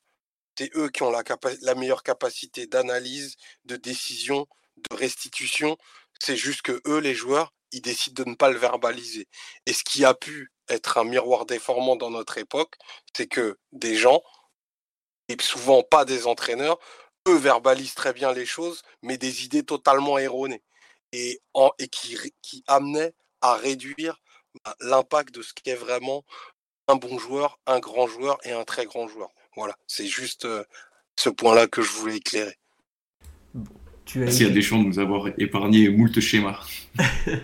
ouais. euh, pour revenir sur Deschamps, justement, et peut-être un peu plus sur le match, parce qu'on a, on a beaucoup parlé de la France en général, etc. etc. Euh, est-ce qu'il y a des points de la rencontre qui vous ont euh, pas du tout plu, pas trop plu, que vous avez beaucoup aimé, mais plus côté équipe de France? On a dit tout le bien qu'on a pensé de la performance marocaine, malgré la défaite, puisque bon, comme disait Grégui, à la fin, ce qui compte, c'est les buts, hein, c'est pas les XG, la possession, etc. etc. Le, score est sans appel pour eux, malheureusement. Pour eux. Euh, qu'est-ce qu'il y a, est-ce qu'il y a des, choses On a parlé un peu de la charnière et tout, de, la performance de Griezmann qui a confirmé son excellent tournoi. Euh, il y a des choses qui vous ont, euh, bah, comment dirais-je, marqué un peu sur, sur cette rencontre, Mathieu, Omar ou Victor? Oui, Victor, oui. Euh, peut-être qu'on peut parler de, du cœur du jeu français parce que. Vas-y, vas-y. Avec une double lecture, beaucoup de pertes de balles. Euh, c'est vrai que c'est une chose qu'on a entendue avec laquelle je suis d'accord. C'est pas une bonne idée de faire de, de dire que Chouameni est le successeur de Pogba. C'est pas ce qu'il est. il sait faire plein de choses, mais il sait pas faire ce que sait faire Pogba. Il a perdu des ballons entre euh, notamment, j'ai oublié son nom, l'avant-centre remplaçant du Maroc, pour qui on a le plus profond respect, vraiment, on a beaucoup de respect pour toute cette équipe, mais qui n'était pas un joueur de demi-finale de Champions League et qui, si c'était Luis Suarez qui avait intercepté ce ballon, il y aurait certainement eu but et punition. Euh, mais en même temps qu'on dit ça, euh, bah, il y a cette action euh, sur le deuxième but, qui est une action, on va pas dire qu'il y a une virtuosité technique dans cette action, mais de, de, Chouameni à Fofana, et puis derrière l'enchaînement, le contrôle orienté d'Mbappé, bah, il y a cette espèce de mélange de vélocité, de puissance, de technique et aussi la réalité de l'équipe de France, qui, euh, qui doit quand même, il faut quand même qu'il y ait de la qualité technique pour marquer deux buts. Euh, donc voilà, c'est un peu cette équipe, cette équipe qu'on ne sait pas trop juger, quoi, qui a du déchet, mais en même temps qui va vers l'avant, qui est percutante et qui est efficace. Même tu le du jeu match... incarne bien ça. Non, as raison, Victor. Et Chouameni sur le, sur le match aussi, il claque une ou deux passes, même en une touche vers l'avant, vers Griezmann, qui sont vraiment pas évidentes du tout ou du moins tu sens qu'il a quand même un certain toucher. mais dans le même temps, effectivement, la comparaison avec Pogba, elle est forcément, traître pour lui parce que, enfin, Pogba, Kanté, on n'a peut-être pas bien mesuré ce qu'ils ont fait pendant des années en équipe de France, mais c'est sans doute parmi les, meilleurs joueurs de, tous les temps à ce poste-là en, équipe de France. Et pourtant, si tu prends les 50 dernières années en équipe de France, au milieu de terrain, il y a eu de très très grands joueurs et quasiment à toutes les époques, il y a eu parmi les meilleurs joueurs en Europe à ce poste de milieu de terrain euh, axial. Et Pogba, Kanté, ils ont leur, euh, leur place dans ces discussions-là parce que ce qu'ils ont fait à l'équipe de France, il y a une, un paquet de, matchs et de compétitions où ils sont à un niveau complètement fou. C'est forcément la comparaison euh, des, des Chouamini, des Rabiot, des Fofana par rapport à eux, elle va être défavorable et c'est sans doute aussi pour ça que l'équipe de France actuelle est moins, paraît, paraît moins maîtrisée que l'équipe de France il y a 4 ans, que dans le corps du jeu c'est moins fort aussi c'est pas pour autant que le, cœur du jeu actuel est, pas valable et peut pas fonctionner. De toute façon, euh, même dimanche, euh, le dimanche qui arrive, tu joues l'équipe d'Argentine, pareil, il y a les joueurs au milieu de terrain, il y a quand même pas mal de doutes autour d'eux. McAllister, ils ont joué, enfin, il joue à Brighton. De Paul, il sort d'une d'une année et demie à l'Atlético catastrophique. Enzo Fernandez vient d'arriver dans la compétition. Paredes était blessé. Euh, c'est particulier aussi, mais ça ne veut pas dire que Chouameni et, et Rabiot sont pas sont pas capables de, répondre à ce défi-là. C'est sûr que le niveau est plus bas que, que Pogba et Kanté, mais ils ont malgré tout des qualités à faire valoir. Ouais, et puis il faut pas oublier que Chouameni, il a joué son pré-match de Ligue des Champions il y a, il y a trois mois, quoi. Que Fofana, il a, il a jamais joué la Ligue des Champions. Que c'est des ça, ça, quand tu penses, quand tu te mets à la place, euh, désolé Philo, mais quand tu te mets à la place de, de Chouameni, le double héritage qui, euh, prend au Real Madrid et, en équipe de France est quand même massif. Il hein. faut avoir les épaules solides pour euh, succéder à Casemiro et Audio et Pogba. Hein. C'est euh, aussi le digérer, ça aussi. Ah, mais c'est monstrueux ce qu'il doit encaisser en quelques mois. Après, c'est un joueur qui est psychologiquement et intellectuellement bâti euh, de façon. Très bien préparé et structuré, ça se voit. Hein. C'est ce que j'allais dire. Il est...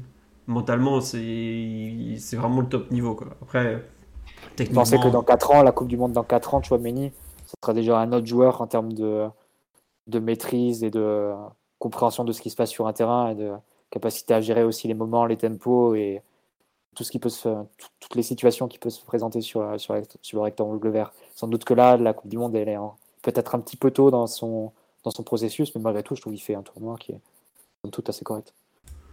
Ouais, plus que correct même. Enfin, c'est dur d'être sentinelle d'un 4 à 3 qui est pas très équilibré comme celui-là parce que on n'en a pas parlé, mais l'équipe de France n'est pas une équipe spécialement équilibrée. As côté gauche, ton équipe défend pas. Côté droit, il défend beaucoup, mais il a du mal à s'exprimer offensivement. Dembélé a été sacrifié. Hein, il, a, il a repris vraiment le rôle de Matuidi, hein, j'ai l'impression, Dembélé. Deschamps, de, les premiers matchs du tournoi, il a, il a complètement sacrifié le, le pauvre Ousmane. Oui, mais Ousmane, euh, il doit courir. Ousmane. Ousmane, euh, il faut courir, mon gars. Non, mais ouais, tu vois, c'est une équipe qui n'est pas du tout équilibrée. La France de. Autant la France de 2018 était peut-être une équipe euh, un peu trop tournée vers la défense. Autant celle-ci, on joue quand même avec. Enfin, sur certaines phases, tu vois pratiquement un 4-2-4, ou. Bon, quand même. Mais pour revenir sur Chouameni, ouais, ce qu'on lui demande à 22 ans, parce que c'est un 2000, si je ne me trompe pas, Chouameni c'est très très dur, c'est beaucoup. Et là, ce que tu dis, dans 4 ans, ça sera, un, ça sera un joueur absolument énorme. On, dit, est-ce qu'il a déjà digéré son transfert? Je ne sais pas s'il l'a totalement digéré, son transfert, parce que c'est quand même 100 millions et qu'au Real, il passe après un joueur absolument légendaire qui est Casemiro. Mais dans 4 ans, pour moi, il sera au niveau du, du Vira de 2006 ou ce genre de joueur qui t'explose un milieu de terrain à lui tout seul ou presque, parce qu'il aura progressé encore plus défensivement, qu'il aura encore plus de poids offensivement, qu'il ira mieux certaines situations. Il a un avenir euh, plus plus qu'exceptionnel devant lui. Et avant la compétition, même jusqu'à il y a quelques mois, on disait ouais la paire titulaire de l'équipe de France c'est Kanté et Pogba. Je crois que cette paire aujourd'hui elle n'existe déjà plus. Ça c'est plus la paire des titulaires. C'est plus possible. La place qu'il a prise est, trop importante désormais. Donc après, tout n'est pas bon dans ces matchs, mais il y a quand même pas mal de bonnes choses. Hein. Alors ce soir, il y a effectivement cette, passe ratée qui fait mal et tout, et, ça aurait pu coûter cher. Mais globalement, le, par rapport à ce que lui demande aussi Didier Deschamps, la capacité qu'il a à répondre, tout, c'est. Moi, je suis impressionné. C'était le joueur que je voulais absolument l'été dernier. Je, regrette toujours autant de ne pas l'avoir au PSG, en tout cas. Je sais pas, Mathieu, Omar ou Victor, si vous voulez compléter sur. Il a, il a, il a absolument tout. Il a absolument tout, et effectivement. Euh, y a des pertes de balles qui sont, qui sont notables, mais c'est parce qu'en réalité, il en perd tellement peu. Euh, il a une science positionnelle absolument parfaite. Il est capable de se projeter et de gagner des mètres parce que on, a souvent eu des, sentinelles très, très fixées comme des digues devant la défense. Euh, quand Chouameni décide d'avancer, euh, il gagne des mètres et derrière il fait des passes de, grande qualité. Je pense que Mathieu faisait, allusion à un décalage qu'il fait en, première période où il va trouver un intervalle tout petit dans le dos du défenseur. On est, on est en face encore d'un top joueur qui a allez, 18 mois à peine. Euh, était à peine titulaire à Monaco, quoi. la première partie de sa deuxième saison, la première partie de sa première saison est pas hyper bonne. Il explose en janvier, au moment où il devient le meilleur espoir de, Ligue 1. Un an, après, il est, au Real. Trois mois après, il est, titulaire en équipe de France. Je sais que l'époque va vite, mais là, l'ascension de, de, ce gosse-là, elle est absolument incroyable. il a succédé à Casimiro comme si, comme si de rien n'était. Casimiro, un mec qui a jamais perdu une finale au Real, quoi. À un moment, remettons les choses en perspective. Euh, il a perdu des ballons chauds, ok, pas de problème. Il devait être dans cette équipe et être pas très important si tout le monde était là. En trois semaines, il est propulsé dans un rôle complètement central.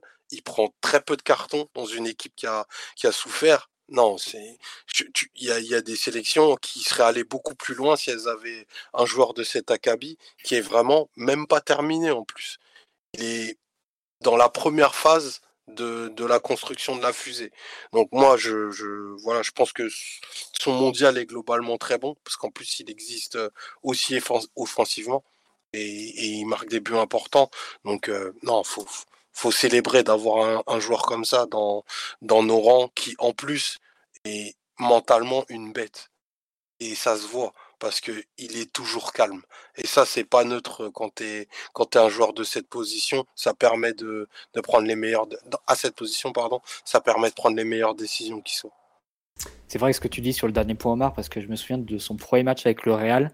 Je pense que c'était face au Celta, fin août. Et c'était le premier match après le départ de Casemiro. Je crois que c'était face au Celta, si, si des gens sur le chat peuvent, peuvent confirmer. Et la première mi-temps, c'est pas une mauvaise première mi-temps, mais tu vois qu'il perd un peu un ou deux ballons comme ça, où il est un peu lent, lent dans l'exécution, etc. Et c'est comme si à la mi-temps, il se dit, OK, maintenant le haut niveau, euh, le fait d'être scruté, etc., c'est ça. Euh, et la deuxième mi-temps, il est impeccable et il remet met vraiment les, points sur les i et, met les choses au clair par rapport à son vrai niveau. Et la suite au Real, c'est globalement des, très bonnes performances. Et euh, je trouve que ça dit pas mal du type de joueur que c'est, en fait, la capacité à se mettre à niveau, à être un peu une éponge, à progresser assez vite. Et voilà, et, à monter les, paliers un, par un. Et c'est vrai que ça, tout ça, ça te fait qu'être optimiste par rapport au développement futur du joueur en te disant que bah, pour un milieu défensif, il a 22 ans. C'est vraiment que tout le début pour un milieu défensif. Hein. Tu arrives à maturité beaucoup plus tard en théorie. Et pour lui, tu peux imaginer qu'il y a au moins deux Coupes du Monde un très très bon niveau et un niveau encore bien supérieur à celui qu'il a actuellement. C'était bien contre le Celta le 20 août, euh, où il joue 90 minutes, puisque la, rencontre d'avant c'est Almeria, mais je pense que Casemiro est encore là. Ou alors c'est celle contre euh, l'Espagnol Barcelone le 28, mais il me semble que Casemiro signe autour du 15 août euh, United. Donc bon. Voilà, pour compléter. Non, dans les trucs, pour changer un peu de, de Chouamini, il y a une personne qui disait sur le live Ouais, est-ce que Giroud il joue pas blessé depuis la seconde mi-temps contre l'Angleterre? Moi, je me demande surtout si aujourd'hui il était pas un peu malade par rapport à tout ce qu'il a pu. Il y a des joueurs qui sont malades en équipe de France, on l'a vu, et je, me demande euh, si Giroud n'en fait pas partie, s'il a pas joué un peu affaibli aujourd'hui, parce que dans, dans toute la générosité qu'il peut avoir, dans les duels, alors attention, les centraux marocains sont vraiment des clients. Hein. Dans le duel, ils sont vraiment très très forts.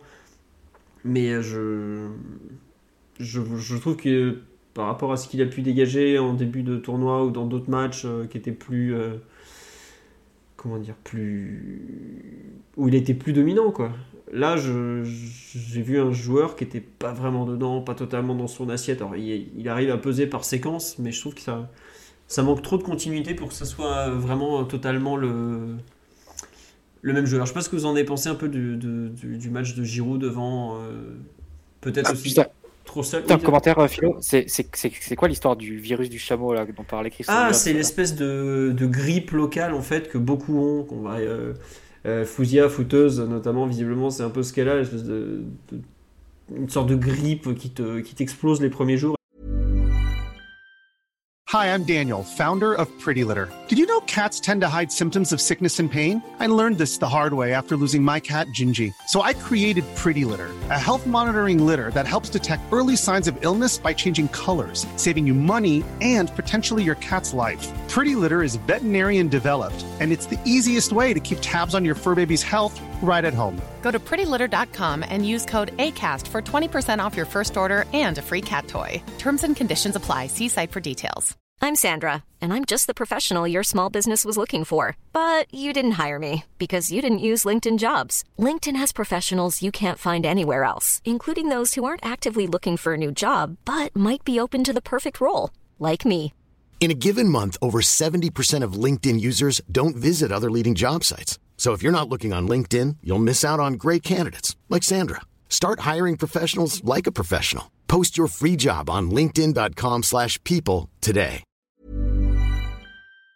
Et après ça va mieux. Et je me je... C'est le Covid. c'est le Covid mais au Qatar en fait. ouais, il ressemble terriblement quand même la description. ouais, non, non, mais ouais, avec une grosse toux en plus, donc c'est. Okay. Écoute, le Covid, il a le droit d'aller à la Coupe du Monde et de se, de se déguiser aussi, hein, comme tout le monde. Ah, je pensais que c'était une blague de Christophe Joss, mais apparemment lui aussi il l'a eu. Et non, non, non, c'est un vrai truc. Hein. C'est France l'a eu. C'est visiblement. Euh, bah, je crois que Fouz est passé euh, tout à l'heure dans un hôpital aux urgences locales et je crois que c'est comme ça qu'ils l'ont appelé. Hein. Alors après, je sais pas à quel point c'est les supporters locaux, parce qu'il y en a quand même plein des, enfin les supporters venus sur place qui ont appelé ça le virus du chameau. Ou Voilà quoi. T'as toujours des noms à la con qui sortent de ce genre de truc. Bon rétablissement à Fouz en tout cas. Euh, on embrasse Fouz. Et euh... La radio. Et, et, Adri, mais Adri il est invincible. Adri. Adri il est invincible, ça compte pas. Fouz, je m'inquiète plus pour elle que pour Adrien Rabiot. Malgré tout ce que j'ai pu défendre Adrien Rabiot des moments où on lui prédisait le pire, mais bref. Parce que non, je pense que honnêtement, dans l'équipe de France, et ça me fait peur pour la finale, c'est qu'il y a, des... A peut-être plus de joueurs malades qu'on imagine. Quand, quand je vois comment athlétiquement on a été dominé aujourd'hui par une équipe qui était, euh... comment dire, euh... en théorie plus fatiguée que nous, je me demande à quel point il y a vraiment des, joueurs qui sont euh, touchés par ce, ce truc-là. Parce que là, ce matin, soi-disant, Rabiot, il allait bien. Ce soir, il était même pas au stade tellement il, fallait qu'il récupère. Quoi. Bon. Oui, Omar? Non, non, j'ai le souvenir qu'on avait aussi un joueur malade en 2018 et que ça nous avait porté chance. Enfin, on l'avait titularisé. Ça pas pour lui. Hein. Était... ouais, porté chance, ça lui le remplacer assez vite. Hein, ouais, ouais, ouais, ça, ça, promet le changement à la, à la 55e. Mais je pense que pour Giroud, il y a, y a peut-être quelque chose qui a. J'ai pas les chiffres sous les yeux, mais j'ai l'impression qu'on a baissé en quantité de centres entre le premier tour et maintenant, et forcément, c'est quelque chose qui a qui va impacter son jeu parce qu'il a besoin de présence dans la dans la surface. Alors, il est toujours aussi utile sur le fait que bah, déjà un, il puisse recevoir du jeu direct, et puis c'est le c'est le premier à presser hein, quand quand la France décide de le faire. Je trouve qu'il a quand même eu des situations. Après, on est en face d'un avançant qui a quoi 36, 37 ans. Euh, qui a enchaîné énormément de rencontres euh, à haut niveau en, très peu de temps, c'est normal que, que, ça décline un petit peu.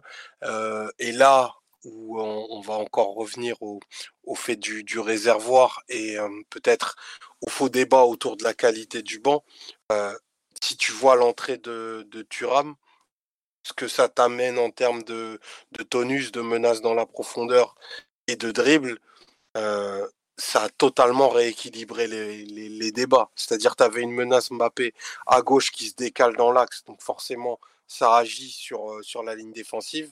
Ça a amené les Marocains à reculer. Et puis, tu as eu Thuram qui a joué des duels, qui en a gagné beaucoup, qui a gratté des fautes. Euh, c'est aussi ça la, la, la, bah, la, la qualité du, du groupe qu'a pu constituer Deschamps et la, enfin les différentes armes qui, s'offrent à toi. Parce que tu as, des joueurs offensifs qui ont, hormis Giroud, euh, tous des qualités de, puissance, de vélocité, euh, de technique sur les premiers appuis qui sont, bah, très peu d'égal en fait.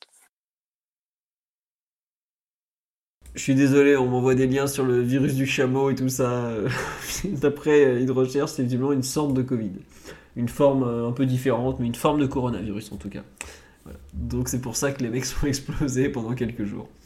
Euh, Victor, on t'a pas entendu depuis un long, long, long moment. Sur le, match de Giroud, tu... qu'est-ce que tu en penses? Tu... Peut-être aussi effectivement la thèse de, la fatigue, comme le dit Omar. C'est un joueur de 36 ans qui a beaucoup joué alors qu'il n'a pas forcément autant enchaîné avec le Milan AC. Tu, tu y crois cette thèse? Je sais pas, je t'avoue, c'est pas le joueur qui a retenu le plus euh, mon attention. Après, une, hypothèse sur Giroud, c'est que c'est vrai que cette défense du Maroc, elle est quand même. Le bloc est bas quand ils défendent, mais la défense, elle n'est pas si basse que ça. Dès qu'ils ont l'opportunité, ils font le petit pas pour mettre l'attaquant hors jeu. On peut peut-être penser que Giroud, il a dû passer pas mal de temps hors jeu ce soir. Et que du coup, euh, du coup sait pas forcément. Euh, pas forcément concentré sur lui. Mais après, Giroud, enfin, Giroud, c'est aussi le joueur qui débloque la situation contre la Pologne avec un geste, euh, avec la valeur ajoutée. Là, à ce moment-là, c'est 100% sa technique. Et même Mbappé, la passe qu'il lui met, elle est, pas dans le registre où on l'attend forcément. Donc, je pense que Giroud, c'est un joueur qui a été, euh, toute sa vie associé à un certain profil. Euh, on va dire Yann Koller alors qu'il a, alors qu'il a vraiment une qualité technique euh, exceptionnelle. Il n'y a qu'à voir comment euh, parle de lui ou tu tapes Giroud highlight sur YouTube, euh, tu vois des buts quand même extraordinaires. Donc à tout moment, il peut inventer un geste incroyable. Même pendant le mondial, Il, y en, a un qui est refusé, c'est le premier match où il met un espèce de retourné pas possible qui finit au fond encore. Pas un ciseau qui est juste à côté? Ou juste à côté? Pour moi, c'est un but qui est refusé. Non, non, elle, est, elle, est, elle est dedans. Ouais, c'est ça. il met D'accord, ok. une bicyclette qui entre et qui est hors jeu de, de très très peu. Ouais, c'est ça. J'avais le souvenir d'un but comme ça, très aérien, alors qu'il a un grand gabarit. Il en a mis plusieurs des, des buts comme ça. Vas-y, je te laisse finir, Victor, excuse-moi. Bon, bah, j'avais, j'avais fini. Et si tu veux faire une transition là-dessus, c'est vrai que Giroud, c'est pas forcément le joueur le plus facile à préparé et anticipé pour les Argentins, qui ont montré leur capacité à s'adapter aux caractéristiques de, leurs adversaires. Et certainement que sa versatilité sera euh, essentielle pour, euh, pour les battre.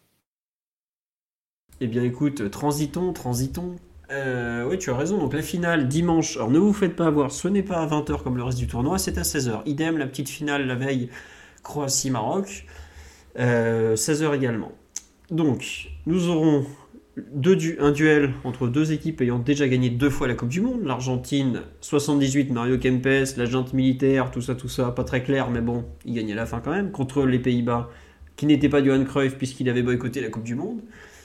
Euh, et 86, Diego Maradona au sommet de son art, qui bat 3-2 la RFA en finale, puisqu'à l'époque ce n'était pas l'Allemagne, c'était la RFA, contre l'équipe de France. 98, euh, youhou, euh, et 1 et 2 et 3-0 Gloria Gaynor, et 2018 Dédé, Kiki, Paul Pogba. Poutine, Poutine et et, Poutine et N'oublions pas ce, ce refrain extraordinaire, puisqu'à l'époque, ça fréquentait Vladoche sans trembler.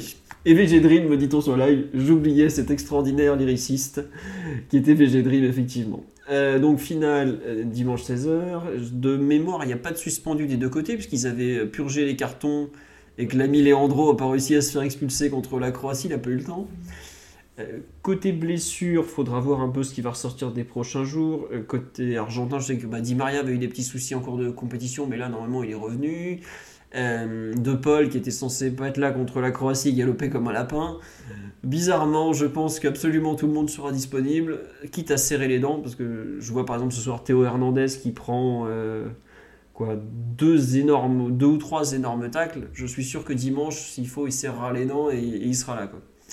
Voilà. Euh, sur l'affrontement en général, peut-être que, je sais pas, Victor, Omar ou Mathieu, bah tiens Mathieu, ça fait longtemps qu'on t'a pas entendu, tu veux peut-être revenir sur le parcours de l'Argentine quand même, qui est, une équipe qui a été... Euh, comment dire, bah, qui est passé par tous les états. Quoi.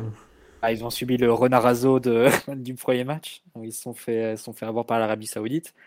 Depuis, ça a été, bah, ils ont eu ce tournant face au Mexique où c'est ultra poussif le premier mi-temps, euh, où tu sens vraiment l'équipe euh, qui tremble un peu des, des jambes et ils font match nul. Bon, ils ont encore des options pour le troisième match. Ils perdent, c'est que c'est fini.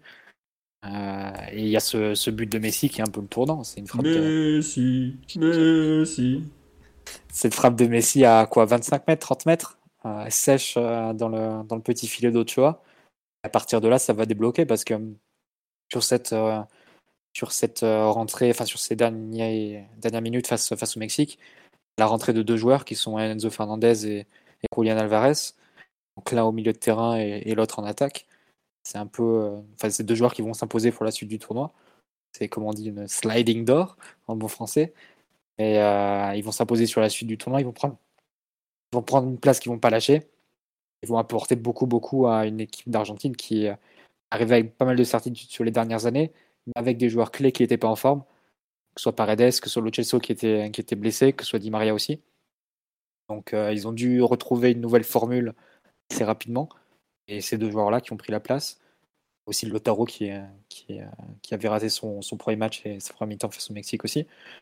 Donc euh, bah, depuis, ça va, un peu mieux. L'équipe reprend confiance et, semble repartir sur la dynamique qui était là alors depuis euh, bah, jusqu'au match face à l'Arabie Saoudite. Ils étaient sur trois ans d'invincibilité, l'Argentine. Alors certes, le niveau des, matchs en Amérique du Sud, toi Philo, tu vas dire qu'il est très mauvais. Mbappé sera d'accord avec toi. Le, ouais, mais attends, juste une précision. Sur les trois ans d'invincibilité de l'Argentine, j'ai défendu cette série. Il joue l'Italie, il joue euh, trois ou quatre fois le Brésil, il joue l'Allemagne, il joue. Je me demande s'il joue pas la France. C'est pas euh, trois ans à jouer des mecs au fin fond de la pampa sud-américaine euh, qui ont même pas l'eau courante. Hein. Euh, non, non, c'est ils jouent des vraies équipes dans le tas. Et ce qu'ils ont fait à l'Italie en juin 2021, par exemple, bah Mathieu, tu pourras témoigner, où ils les avaient déboîtés, quoi, littéralement. Juin 2022, pardon, parce que c'était un an, c'était la, la finale italienne. Comment ils avaient appelé ça déjà ce, Finalissima. La finalissima, voilà, à Wembley ils les avaient mais démontés littéralement. Alors l'Italie, ils ne sont pas la Coupe du Monde, mais c'était ça restait quand même une bonne équipe. Quoi. Donc, euh, le, match, euh, le match hommage à Maradona euh, à Wembley. Donc. Voilà, exactement. mais, ouais, non, ils, ils, étaient sur une très bonne série, mais ils ont dû rebricoler une équipe. Et depuis les, depuis les huitièmes, bah, ils, sont, ils ont fait les prestations. C'est difficile de dire qu'elles sont 100% convaincantes parce que face à l'Australie avant le, premier but, ça, laisse un peu des doutes à l'Australie qui enchaîne les, phases de les temps de possession dans leur camp euh, de façon un peu baroque. Tu t'attendais pas forcément à ce genre de, situation. Le match face aux Pays-Bas où ils se font, ils se font reprendre par le, jeu direct de l'ami de l'ami Louis. Et là, c'est la demi-finale face à la Croatie où pareil, il faut un penalty pour et un but dans la foulée pour vraiment débloquer. Et euh, à chaque fois, ils sont partis avec des plans différents, avec des systèmes différents, un peu calqués sur ce que promettait leur adversaire, mais aussi calqués sur les forces en présence. C'est-à-dire qu'ils ont souvent eu des joueurs un peu euh, soit touchés, soit blessés, notamment Di Maria. C'est à chaque fois l'incertitude, Paredes aussi, pour savoir s'il serait euh, disponible pour le, match en question. Donc euh, forcément, il y a une question qui se pose, c'est comment, quelle Argentine tu vas avoir dimanche? Est-ce que tu auras l'Argentine classique 4-3-3 Est-ce que tu auras l'Argentine les Pays-Bas avec la défense à 5 Est-ce que tu auras l'Argentine avec le, milieu renforcé à, 4 qu'on a vu face à la Croatie? C'est un peu la, première question qui va se poser. C'est essayer de deviner quel sera le, plan de, Scaloni face à la France. Donc, euh, Mathieu. De là découlera un peu le plan. Donc là, je, lance Victor. Voilà. parce que, pour ceux qui ne savent pas, nous avons une conversation WhatsApp où nous parlons de, choses et d'autres historiquement pour générer le podcast. Et depuis euh, quoi? Un mois, Victor alterne sur euh, la Pologne, l'Argentine de Scaloni. Et quelle autre équipe, Victor? Tu nous as beaucoup fait d'audio euh, pendant 1 minute 30 pour nous. Il avait quand même annoncé la victoire de l'Angleterre, hein, je tiens à préciser. Hein. oui, parce que Victor a la guigne dans les équipes qu'il aime bien. Mais non, la, Scaloneta est, fait partie des équipes dont on a beaucoup parlé et qu'on apprécie énormément pour ça, notamment sa, sa variété tactique, Victor. Alors, je pense que le plus important avant de parler de l'Argentine, c'est déjà de parler pendant une bonne demi-heure de la Pologne, pour bien comprendre comment ils s'adaptent à l'adversaire. Non, tu les interdis de euh, parler de la Pologne. Non. Non, plus sérieusement, c'est vrai que je suis très enthousiasmé par cette équipe d'Argentine. Je pense qu'il y, a beaucoup de trucs à dire et ça peut faire un lien avec ce qu'on disait en, en, début de, en début de podcast c'est vrai que ce mondial, il marque peut-être un, changement de paradigme dans le foot et peut-être qu'on va être enfin débarrassé de cette espèce de dictature du half space qui est quand même insupportable.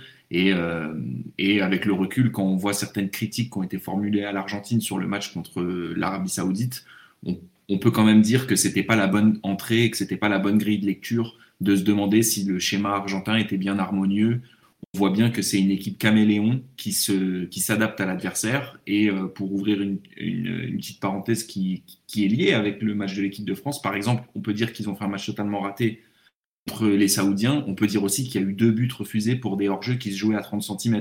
Et l'Arabie Saoudite y jouait le hors-jeu. Donc avoir eu cette idée d'aller à la limite du hors-jeu, c'était peut-être pas une si mauvaise idée que ça.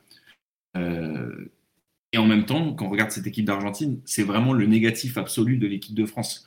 Euh, parce que là, c'est vraiment l'équipe tactique, l'équipe collective, sans leur manquer de respect. Une équipe qui a quand même beaucoup moins de talent que l'équipe de France.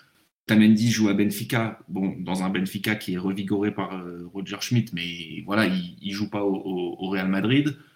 Euh, Talia Fico est quand même sur la fin de sa carrière, même s'il a eu un passage euh, brillant à l'Ajax. Romero joue à Tottenham, mais bon, c'est un Tottenham il y, a, il, y a, quelques semaines qui se faisait euh, écarteler euh, sur la pelouse de, Manchester United et qui a joué euh, une défense, comment dire, qui a été, qui a, surtout pensé à comment pas encaisser de but contre l'Olympique de Marseille. Donc, c'est pas, c'est pas l'Argentine flamboyante et je pense qu'il faut donner énormément de crédit à Scaloni et à son staff pour le travail qu'ils font sur un, sur un, sur un plan. Euh, un plan tactique. Donc oui, c'est clair que cette équipe d'Argentine ne dégage pas beaucoup d'harmonie collective si on la lie avec une grille de lecture euh, jeu de position.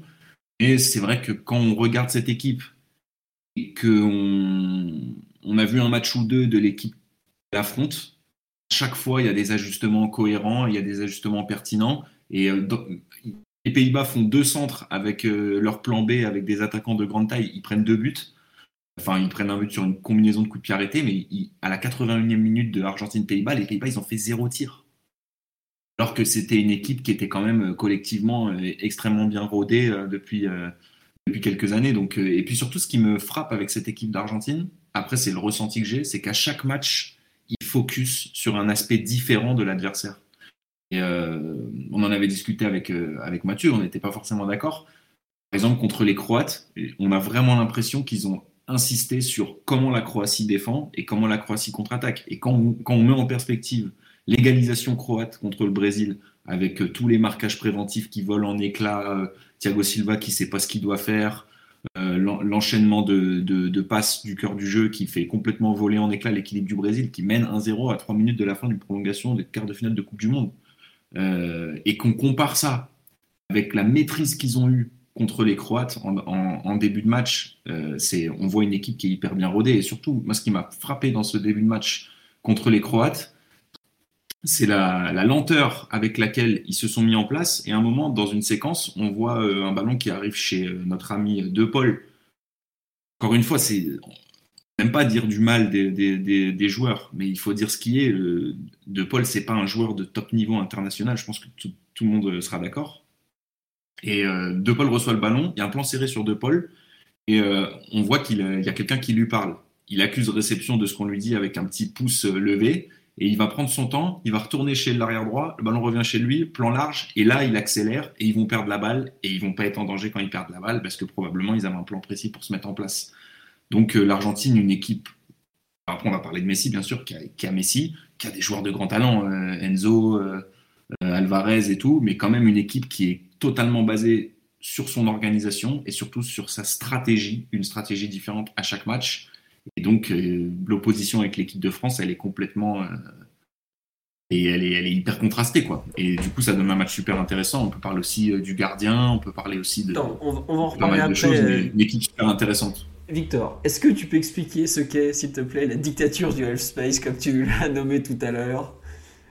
Il y a des gens qui comprennent pas ce que, ce que tu entends par là. La dictature, la dictature du half space, c'est que si une équipe euh, n'applique pas les, les basiques d'un certain style de jeu, qui est le jeu de position, qui est formidable quand il est bien maîtrisé, et Omar pourra en parler, qui est un formidable outil aussi de dans la préformation d'apprentissage du foot. Aujourd'hui, c'est devenu un peu un espèce de blueprint imposé, et si une équipe ne déroule pas dans ce registre-là, euh, c'est très euh, comment dire c'est très bankable de, de, la critiquer avec cette entrée avec cette clé de lecture voilà c'est genre euh, l'Argentine tu vois une phrase c'est genre le le half space droit voilà le half space droit n'est pas occupé c'est pas bien Voilà, c'est ce qu'il appelle un peu la dictature L'Argentine, l'Argentine, l'Argentine, c'est, l'Argentine, c'est pas ça. Mais il, domine le match face, mais de- d'une autre façon.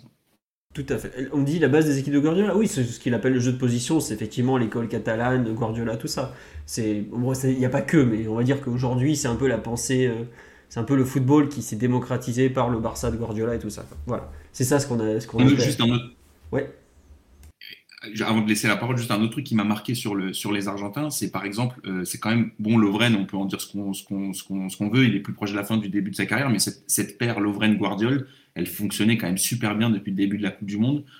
Et euh, dans ce match euh, Argentine-Croatie, j'ai adoré la façon dont les Argentins les ont mis en difficulté. McAllister, il était tout le temps bien placé dans le dos de Brozovic quand il recevait le ballon et les appels leur ont fait super mal. On a beaucoup parlé du penalty, faute, pas faute. La façon dont l'équilibre défensif de la Croatie vole en éclat avec ce ballon en profondeur, ça, ça ne peut être que travailler en amont. Et donc, euh, sur beaucoup d'aspects, à chaque match, ils ont fait la différence, certainement avec une très bonne connaissance de l'adversaire et une cohésion de groupe et une, façon certainement de transmettre les infos aux joueurs et de mettre en place les plans qui euh, semblent très efficaces.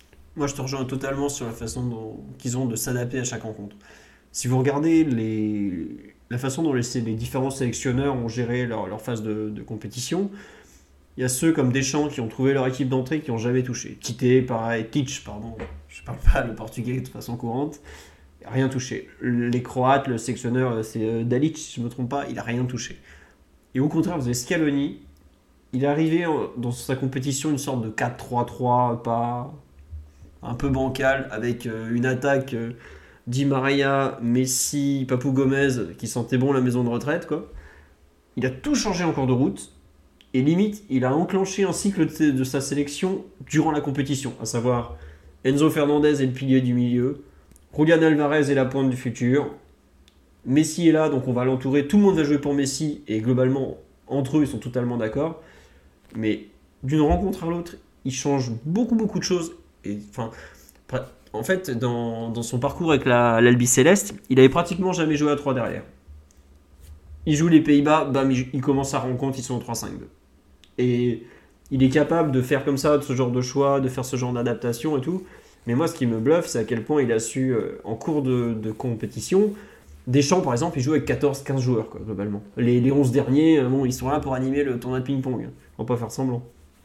Au contraire, lui, je pense qu'il a utilisé quelque chose comme 20 joueurs titulaires différents. Et c'est énorme. Je sais pas si on s'en compte, c'est sans- sachant qu'il a pu faire tourner aucun à aucun moment parce que toutes les rencontres ont compté vu que d'entrée ils se sont mis dans la mouise en perdant contre l'Arabie Saoudite. Donc absolument tout le groupe est, impliqué. Tous les joueurs sont prêts à jouer dès le coup d'envoi. Euh, on ne saura pas forcément très longtemps avant qui sera l'arrière droit. On ne saura pas quelle sera leur tactique. On ne saura pas comment, qui va débuter au milieu du terrain. Est-ce que ça sera plutôt Di Maria sur le côté droit ou De Paul? Est-ce que ça sera Paredes qui va jouer ou euh, pas du tout Paredes? Ça se peut, il remettra De Paul dans l'axe. Enfin, Tu il sais. Philo, que ça, c'est complètement à rebours du, du cycle de, de Scaloni en Argentine. Totalement. Parce que sur trois ans, l'équipe Ouais. a été, claire, mais claire de chez clair. Mais oui. Paredes, De Paul, Lo Celso au milieu de terrain, Di Maria, Messi, Lautaro en pointe, l'attaque. Mais ça n'a pas bougé qui- pendant trois ans. Et c'est ça qui Et, est ouf euh, dans son tournoi. C'est ça qui me bluffe de fou. C'est que il est le négatif de ce qu'il a été pendant 3 ans. Où t'es ouais, je le sais, la compo, euh, on la connaissait par cœur. Il manquait. Là, euh, bah, vous prenez le 11 de départ de l'Argentine lors de la, du premier match, vous remplacez Papou Gomez par Lo Celso, en gros, une sorte de 4-4-2 un peu bâtard, et c'était ça la compo. T'es d'accord, Mathieu, à peu près hein? Ouais, c'est ça, c'est ça. Voilà. Avec Lo Celso plus intérieur que Papou qui avait joué vraiment excentré sur ce, ce match-là. Et c'est vrai que depuis, il a beaucoup changé, mais pour le coup, pour être honnête, le, le passage à 3 derrière, déjà, il l'avait testé sur plusieurs cours de rencontre avant de les mettre face aux Pays-Bas, euh, que ce soit face à la Pologne et face à l'Australie. Les, les dernières minutes, il joue euh, à chaque fois la dernière demi-heure, il la joue à 3 derrière. Et euh, avant la compétition, il y avait pas mal d'échos dans la presse argentine en disant qu'il réfléchissait à cette option, notamment en raison de, l'absence ou de l'indisponibilité possible de Di Maria. Euh, parce que tu n'as pas de remplaçant naturel à Di Maria dans l'équipe. Donc, euh, si Di Maria joue pas, forcément, tu dois un peu toucher ton schéma et soit rajouter un milieu, soit euh, probablement rajouter un défenseur, comme c'était l'option euh, qu'ils avaient en tête euh, avant le début de la compétition. Euh, c'est sûr que depuis, bah, il y a toujours, en fait, il y a 10 joueurs dont tu connais, tu sais qu'ils vont jouer, en gros, l'Argentine actuellement, puisque Enzo et Julian Alvarez ont, gagné, leur place. Tu as le doute sur le, sur le joueur en plus, le, le 11e. Donc Donc est-ce que ça sera Paredes? Est-ce que ça sera un attaquant? Est-ce que ça sera Lisandro Martinez en, défense centrale? Et en fonction de ce que ça peut être, ça, peut complètement changer l'approche et, le schéma. Après, sur la physionomie du match, euh, si tu compares un peu les équipes, c'est difficile de. J'aurais plutôt tendance à penser que, l'Argentine aura la, possession, parce que la France n'ira pas leur contester, n'ira pas les presser. Et, enfin, on a bien vu la France aujourd'hui, même face au Maroc, euh, c'est d'emblée bloc médian euh, avec un repli en 4-5-1. Et quand Mbappé est impliqué, sinon c'est en 4-1 avec Mbappé hors de l'équation, si on veut. Et euh, du coup, ça suffit pas vraiment pour récupérer la balle. La, France n'a pas cette volonté d'aller chercher, d'aller presser. J'imagine que c'est l'Argentine qui aura plutôt la, possession. Après, voir ce qu'ils en feront et comment ils décideront d'aller attaquer l'équipe de France. Globalement, beaucoup du match se jouera sur le côté gauche français, le côté droit argentin. Molina a eu un apport offensif assez important, mine de rien, sur cette Coupe du Monde.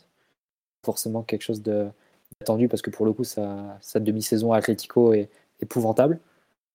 Euh, mais il a, eu il a eu un certain impact à ce niveau. Donc, est-ce qu'il sera capable, avec Messi évidemment, qui est sur le côté fort de, l'Argentine, possiblement les appels de De Paul aussi, mettre un peu de, désordre dans le côté gauche français où Mbappé ne va pas se replier À l'inverse, est-ce que sur les, sur les ballons de récupération, Mbappé en contre-attaque face à Romero ou Molina sera en mesure de, faire des, différences C'est sans doute là où beaucoup va se, se jouer dans le match.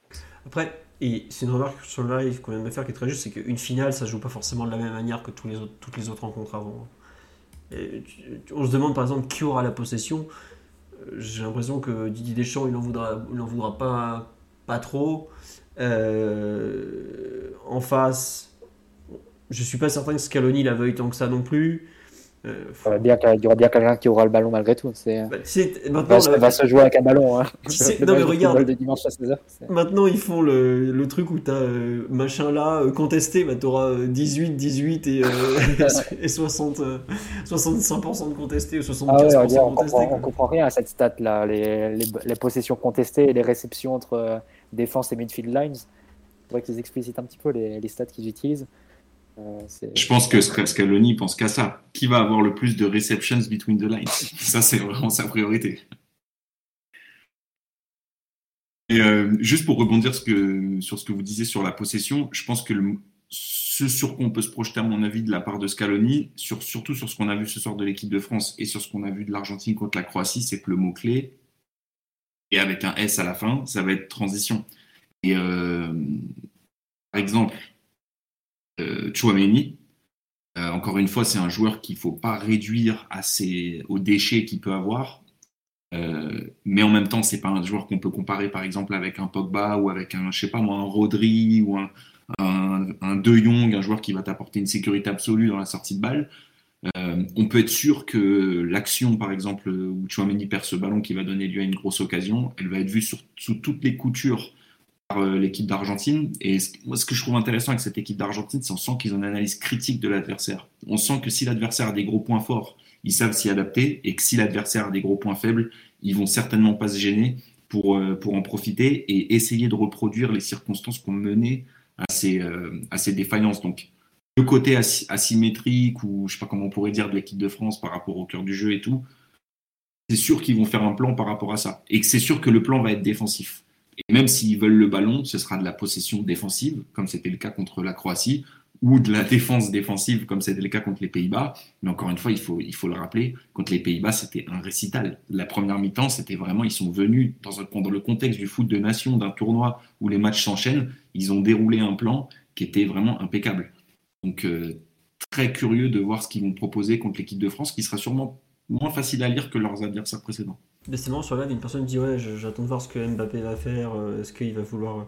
Il va forcément tenter de vouloir mettre le nom sur la feuille de marque. Mais moi, je vois bien le plan de l'Argentine, un peu comme ce soir, 3-5-2, euh, justement, avec euh, le, piston droit qui, où il faut surtout pas l'abandonner et un mec en, soutien en plus derrière pour, le, pour lui laisser le moins de liberté possible. Parce que Kyle Walker, globalement, il avait pareil été très, très aidé pour annihiler Mbappé. Je vois plus le. Oh, certainement, d'ailleurs, sur le but de Chouameni, il le paye. Oui, oui, oui, oui. Oui, non, mais c'est ça, tu vois, il y a, de... y a de quoi faire quand même. Mais. Euh... Tu vois pas le capi, tu vois pas le capi titulaire dimanche, Philo?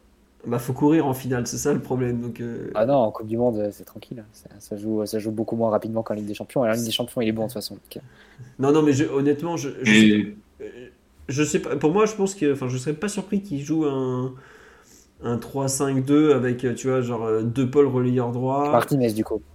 Euh, bah, Est-ce qu'il jouerait. Bah, Martinez, il est gaucher, Lisandro Martinez, donc il jouerait Non, plutôt. du coup, ce serait lui qui rentrerait dans l'équipe avec Martinez, Romero, Otamendi en défense.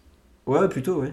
Et euh, au milieu de terrain, peut-être qu'il ferait, il sauterait justement McAllister pour garder Paredes et Enzo dans le cœur du jeu, et De Paul qui serait le- l'espèce de relayeur droit pour justement garder Molina, De Paul et qui ce serait donc Romero arrière droit pour vraiment euh, blinder un peu ce couloir face à Théo et, Mbappé, quoi.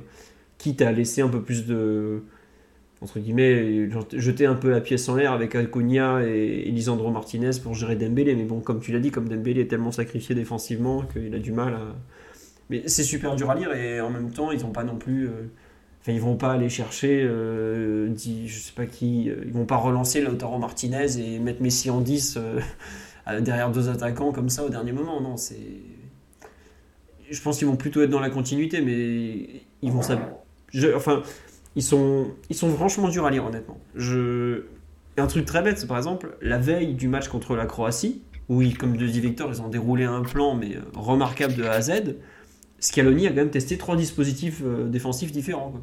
Il, a testé un 4-3-3, un 4-4-2, un 3-5-2, pour finalement jouer avec un 4-4-2 qui n'était pas du tout celui qui était annoncé. Quoi. Donc euh, c'est vraiment une équipe euh, polymorphe, très, très, très polyvalente, beaucoup de joueurs qui peuvent jouer plusieurs postes, et puis bah, à suivre. Quoi. Omar, on t'a pas du tout entendu sur cette équipe argentine, peut-être euh, un petit mot? Écoute, on va souhaiter fortement la défaite de Messi et de ses compatriotes dimanche. C'est pour, pour, il, a beau être immense cette saison, mais il va falloir qu'il passe à côté de l'o- l'objectif. Plus sérieusement, euh, moi, j'attendais pas des masses euh, de l'Argentine, peut-être parce que je suis pas de façon aussi assidue le, foot euh, sud-américain. J'ai aussi noté les, adaptations qu'ont laissé quand même quelques joueurs sur le carreau. Hum, Je pense à Lautaro, notamment, qui est me- moi je pensais que ça allait être sa compétition parce que attaquant complet, capable d'exister, que ce soit dans un binôme ou individuel, mais force est de constater que, en tout cas le, staff a eu des très bonnes lectures et qu'ils ont écouté, euh, je pense, les sensations des séances parce qu'ils ont injecté des, joueurs qui qui étaient pas appelés à la fête, euh, qui vont se retrouver sur la plus grande des scènes. Euh, après, vous avez beaucoup parlé du du côté tactique et des ajustements qui, qui sont bah, fort marqués et fort intéressants pour ça.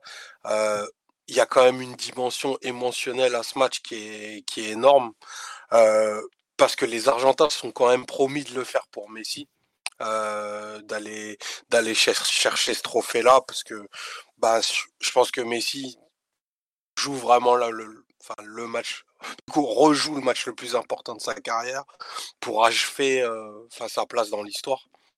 Peut-être bah, d'aucuns diront à la plus haute marche, même si je pense que c'est très discutable. Et que ce côté-là peut aussi euh, annihiler les, les velléités d'innovation tactique sur une rencontre comme celle-ci, tu vois. Dans un, dans un match où je pense que pour les Argentins, tu n'auras pas besoin de leur demander beaucoup euh, pour qu'ils aient un esprit de sacrifice, un esprit de corps qui soit, qui soit fondamental, qui soit euh, pardon, primordial. Beaucoup l'ont déjà perdu en 2014, même s'il y a un renouvellement générationnel. Ils savent que Messi aura pas d'autre chance de remporter un mondial. Ils vont vouloir le faire pour lui. De notre côté, même si on a la, possibilité de, faire ce doublé, qui est aussi une dimension historique, j'ai l'impression et la sensation que aussi le fait de jouer ce match à l'extérieur va nous permettre de nous concentrer vraiment beaucoup plus sur le contenu de la rencontre et moins sur la portée de cette rencontre en, elle-même. Euh, en le disant, J'espère vraiment que du coup ça, bridera les, Argentins et que bah, du coup ils passeront, ils passeront peut-être à côté de la rencontre parce qu'on on a vu que les émotions euh, étaient vraiment surmultipliées dans cette compétition. Je pense aux Brésiliens qui, qui sont passés à côté d'un match qui était, je pense, à leur portée sur le volet technique, mais pas sur le volet émotionnel. Et ça, je pense que ça va être un, facteur important. Après, euh, est-ce qu'il y aura, euh, je pense, un peu de suffisance, pas de la suffisance, mais je pense que la, crainte qu'inspire la, la France est mésestimée. Donc, je pense que le plan spécifique, s'il doit y en avoir un, va être sur comment on va, on va couper des mètres à Mbappé, le couper un peu des autres et, qu'il ne soit pas lancé dans la, dans la profondeur. Mais je pense qu'on est vraiment capable de beaucoup plus que ça et de faire un match très patient, d'abandonner euh, un peu le ballon à, à l'Argentine et de faire mal sur les moments cliniques. Ce serait un petit peu le, fil rouge de ce qu'on a fait sur, euh, sur cette Coupe du Monde et, ce serait bien que ça se finisse comme ça, à vrai dire. Quoi. Ouais, ouais. Après, c'est marrant, c'est quand tu parles de, patience et tout. Je me dis, est-ce que les Argentins vont pas se dire, bah écoutez, on va faire le match euh, neuf 9 derrière, Messi et, et Julian devant, et on va au péno Parce qu'on sait que Dibou Martinez, il est forcément meilleur que Lloris au péno. Est-ce qu'il serait capable C'est un élément fondamental. Non, mais franchement. Hein, je, pense, pas qu'il, je pense pas qu'il pourrait le faire de façon aussi caricaturale que, par exemple, des, certains matchs du passé, comme. Euh, José. Euh, nos, anciens nous racontent la finale de la Champions League 91, par exemple. Euh, mais par contre, je pense qu'ils vont focus sur l'aspect défensif et ils vont focus sur les, sur les détails. Après, moi, je pense qu'il y a deux joueurs qui sont fondamentaux. je pense que Rabiot là ou pas là, ça, ça change, mais ça change énormément de choses. Parce que Rabiot, franchement, moi, l'action qui me choque, je repense à Rabiot, entre parenthèses, qui a, mis, un but, on va pas dire extraordinaire, mais qui a mis juste avant la Coupe du Monde un, petit but contre l'Inter de Milan. Euh, dans un match très important, c'est ce centre du pied droit contre l'Angleterre. à ce moment-là, quand il y a ce centre du droit de Rabiot, remise de la tête d'Ousmane Dembélé, et euh, reprise de volée à bout portant de, Giroud, quand tu vois cette action, tu te dis, mais tu peux être le meilleur tacticien du monde, tu peux rien faire contre cette équipe de PlayStation. C'est pas réaliste, tu vois. Euh, et, à mon avis, si on doit se projeter dans l'Argentine contre l'équipe de France, l'autre joueur qui peut être important, c'est quand même Di Maria, même si je pense qu'ils ne le mettront pas. Euh, parce que l'équipe de France, c'est quand même une équipe qui joue quand même un peu en 4-2-4, avec des ailiers qui, sont vraiment plus des attaquants que des milieux de terrain.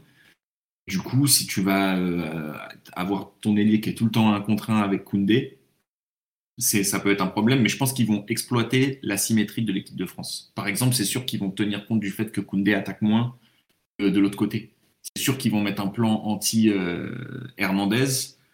Forcément, s'ils veulent densifier quelque part, il va falloir qu'ils abandonnent ailleurs. Et là où ils vont abandonner, je pense c'est sur notre cœur du jeu qu'ils vont estimer moins créatif. Si notre cœur du jeu, c'est celui de ce soir, qui est quand même moins bon, on va parler par quatre chemins que quand il y a Rabiot. D'ailleurs, parenthèse, Fofana l'a lui-même mis en avant avec une humilité, une, une, élégance qui le caractérise. Et franchement, quel, bonheur de voir ce garçon-là en finale d'une Coupe du Monde, quand on connaît son parcours et quand on voit son, son attitude. Et quel pied d'être présenté dans, par des mecs comme lui à l'échelle du monde. Et, euh, parenthèse fermée. Mais, euh, mais je pense que c'est sûr qu'ils vont, ils vont densifier à des endroits et fermer à d'autres. Et évidemment, la clé, on parle beaucoup d'Mbappé. Parenthèse, Otamendi, Mbappé, on pourra en, parler après, comment ce que ça a donné en Champions League. Euh, mais c'est le marquage individuel ou, c'est tout quelque chose qui y ressemble qu'ils vont faire sur Griezmann. Mais ils sont capables de mettre en place un plan qui, qui soit vraiment euh, béton pour l'équipe de France. Ça, c'est, ça, c'est une certitude.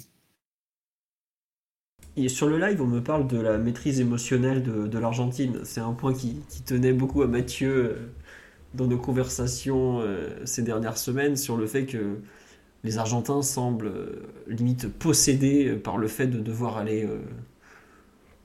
Quelque part, ils ont un peu, peut-être pas l'obligation, mais un peu quand même pour, pour le dernier match de Messi, pour Maradona qui est mort il n'y a pas si longtemps. Mathieu, tu veux en, reparler un peu de la, gestion émotionnelle de cette équipe très sud-américaine?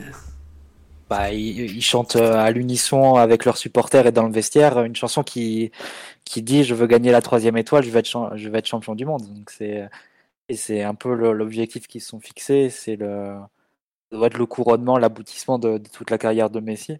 C'est évident que pour eux ça va être un match à énorme portée émotionnelle, le match du dimanche. Après, savoir ce que tu en fais, c'est tu as deux façons en gros. C'est soit ça te galvanise et tu es vraiment porté par une énergie, ça déborde, tu finis par craquer nerveusement, le match t'échappe, tu vas rentrer dans, quelque chose de très haché, mettre des coups, etc. Ça peut partir dans les, dans les deux sens. Hein. Donc il faudra voir comment ça, se goupille pour, pour eux. Sans doute que les derniers matchs leur ont donné plus de confiance que euh, l'état dans lequel ils étaient face au Mexique, où là tu avais l'impression que ça faisait un peu chape de plomb et euh, vraiment peur de l'erreur, peur de, ce moment où ils vont euh, pourraient passer à la trappe dès le premier tour, ce qui aurait été une énorme surprise vu leur état de forme hein, les, trois années précédentes. là, ils ont un peu plus le vent dans le dos, voir ce qu'ils, ce qu'ils en font et de ce, niveau de confiance qui a augmenté. Ce qui est étonnant, c'est que si tu te places un peu en termes de comment les, deux équipes sont vues, j'ai l'impression que l'Argentine est plutôt vue comme euh, favorite pour dimanche. Je ne sais pas si c'est une, une, vision tronquée de ma part ou si euh, comment c'est, vécu à l'étranger également. J'ai l'impression qu'il y a beaucoup de gens qui disent voilà, ça va être le final rêvé pour Messi, etc.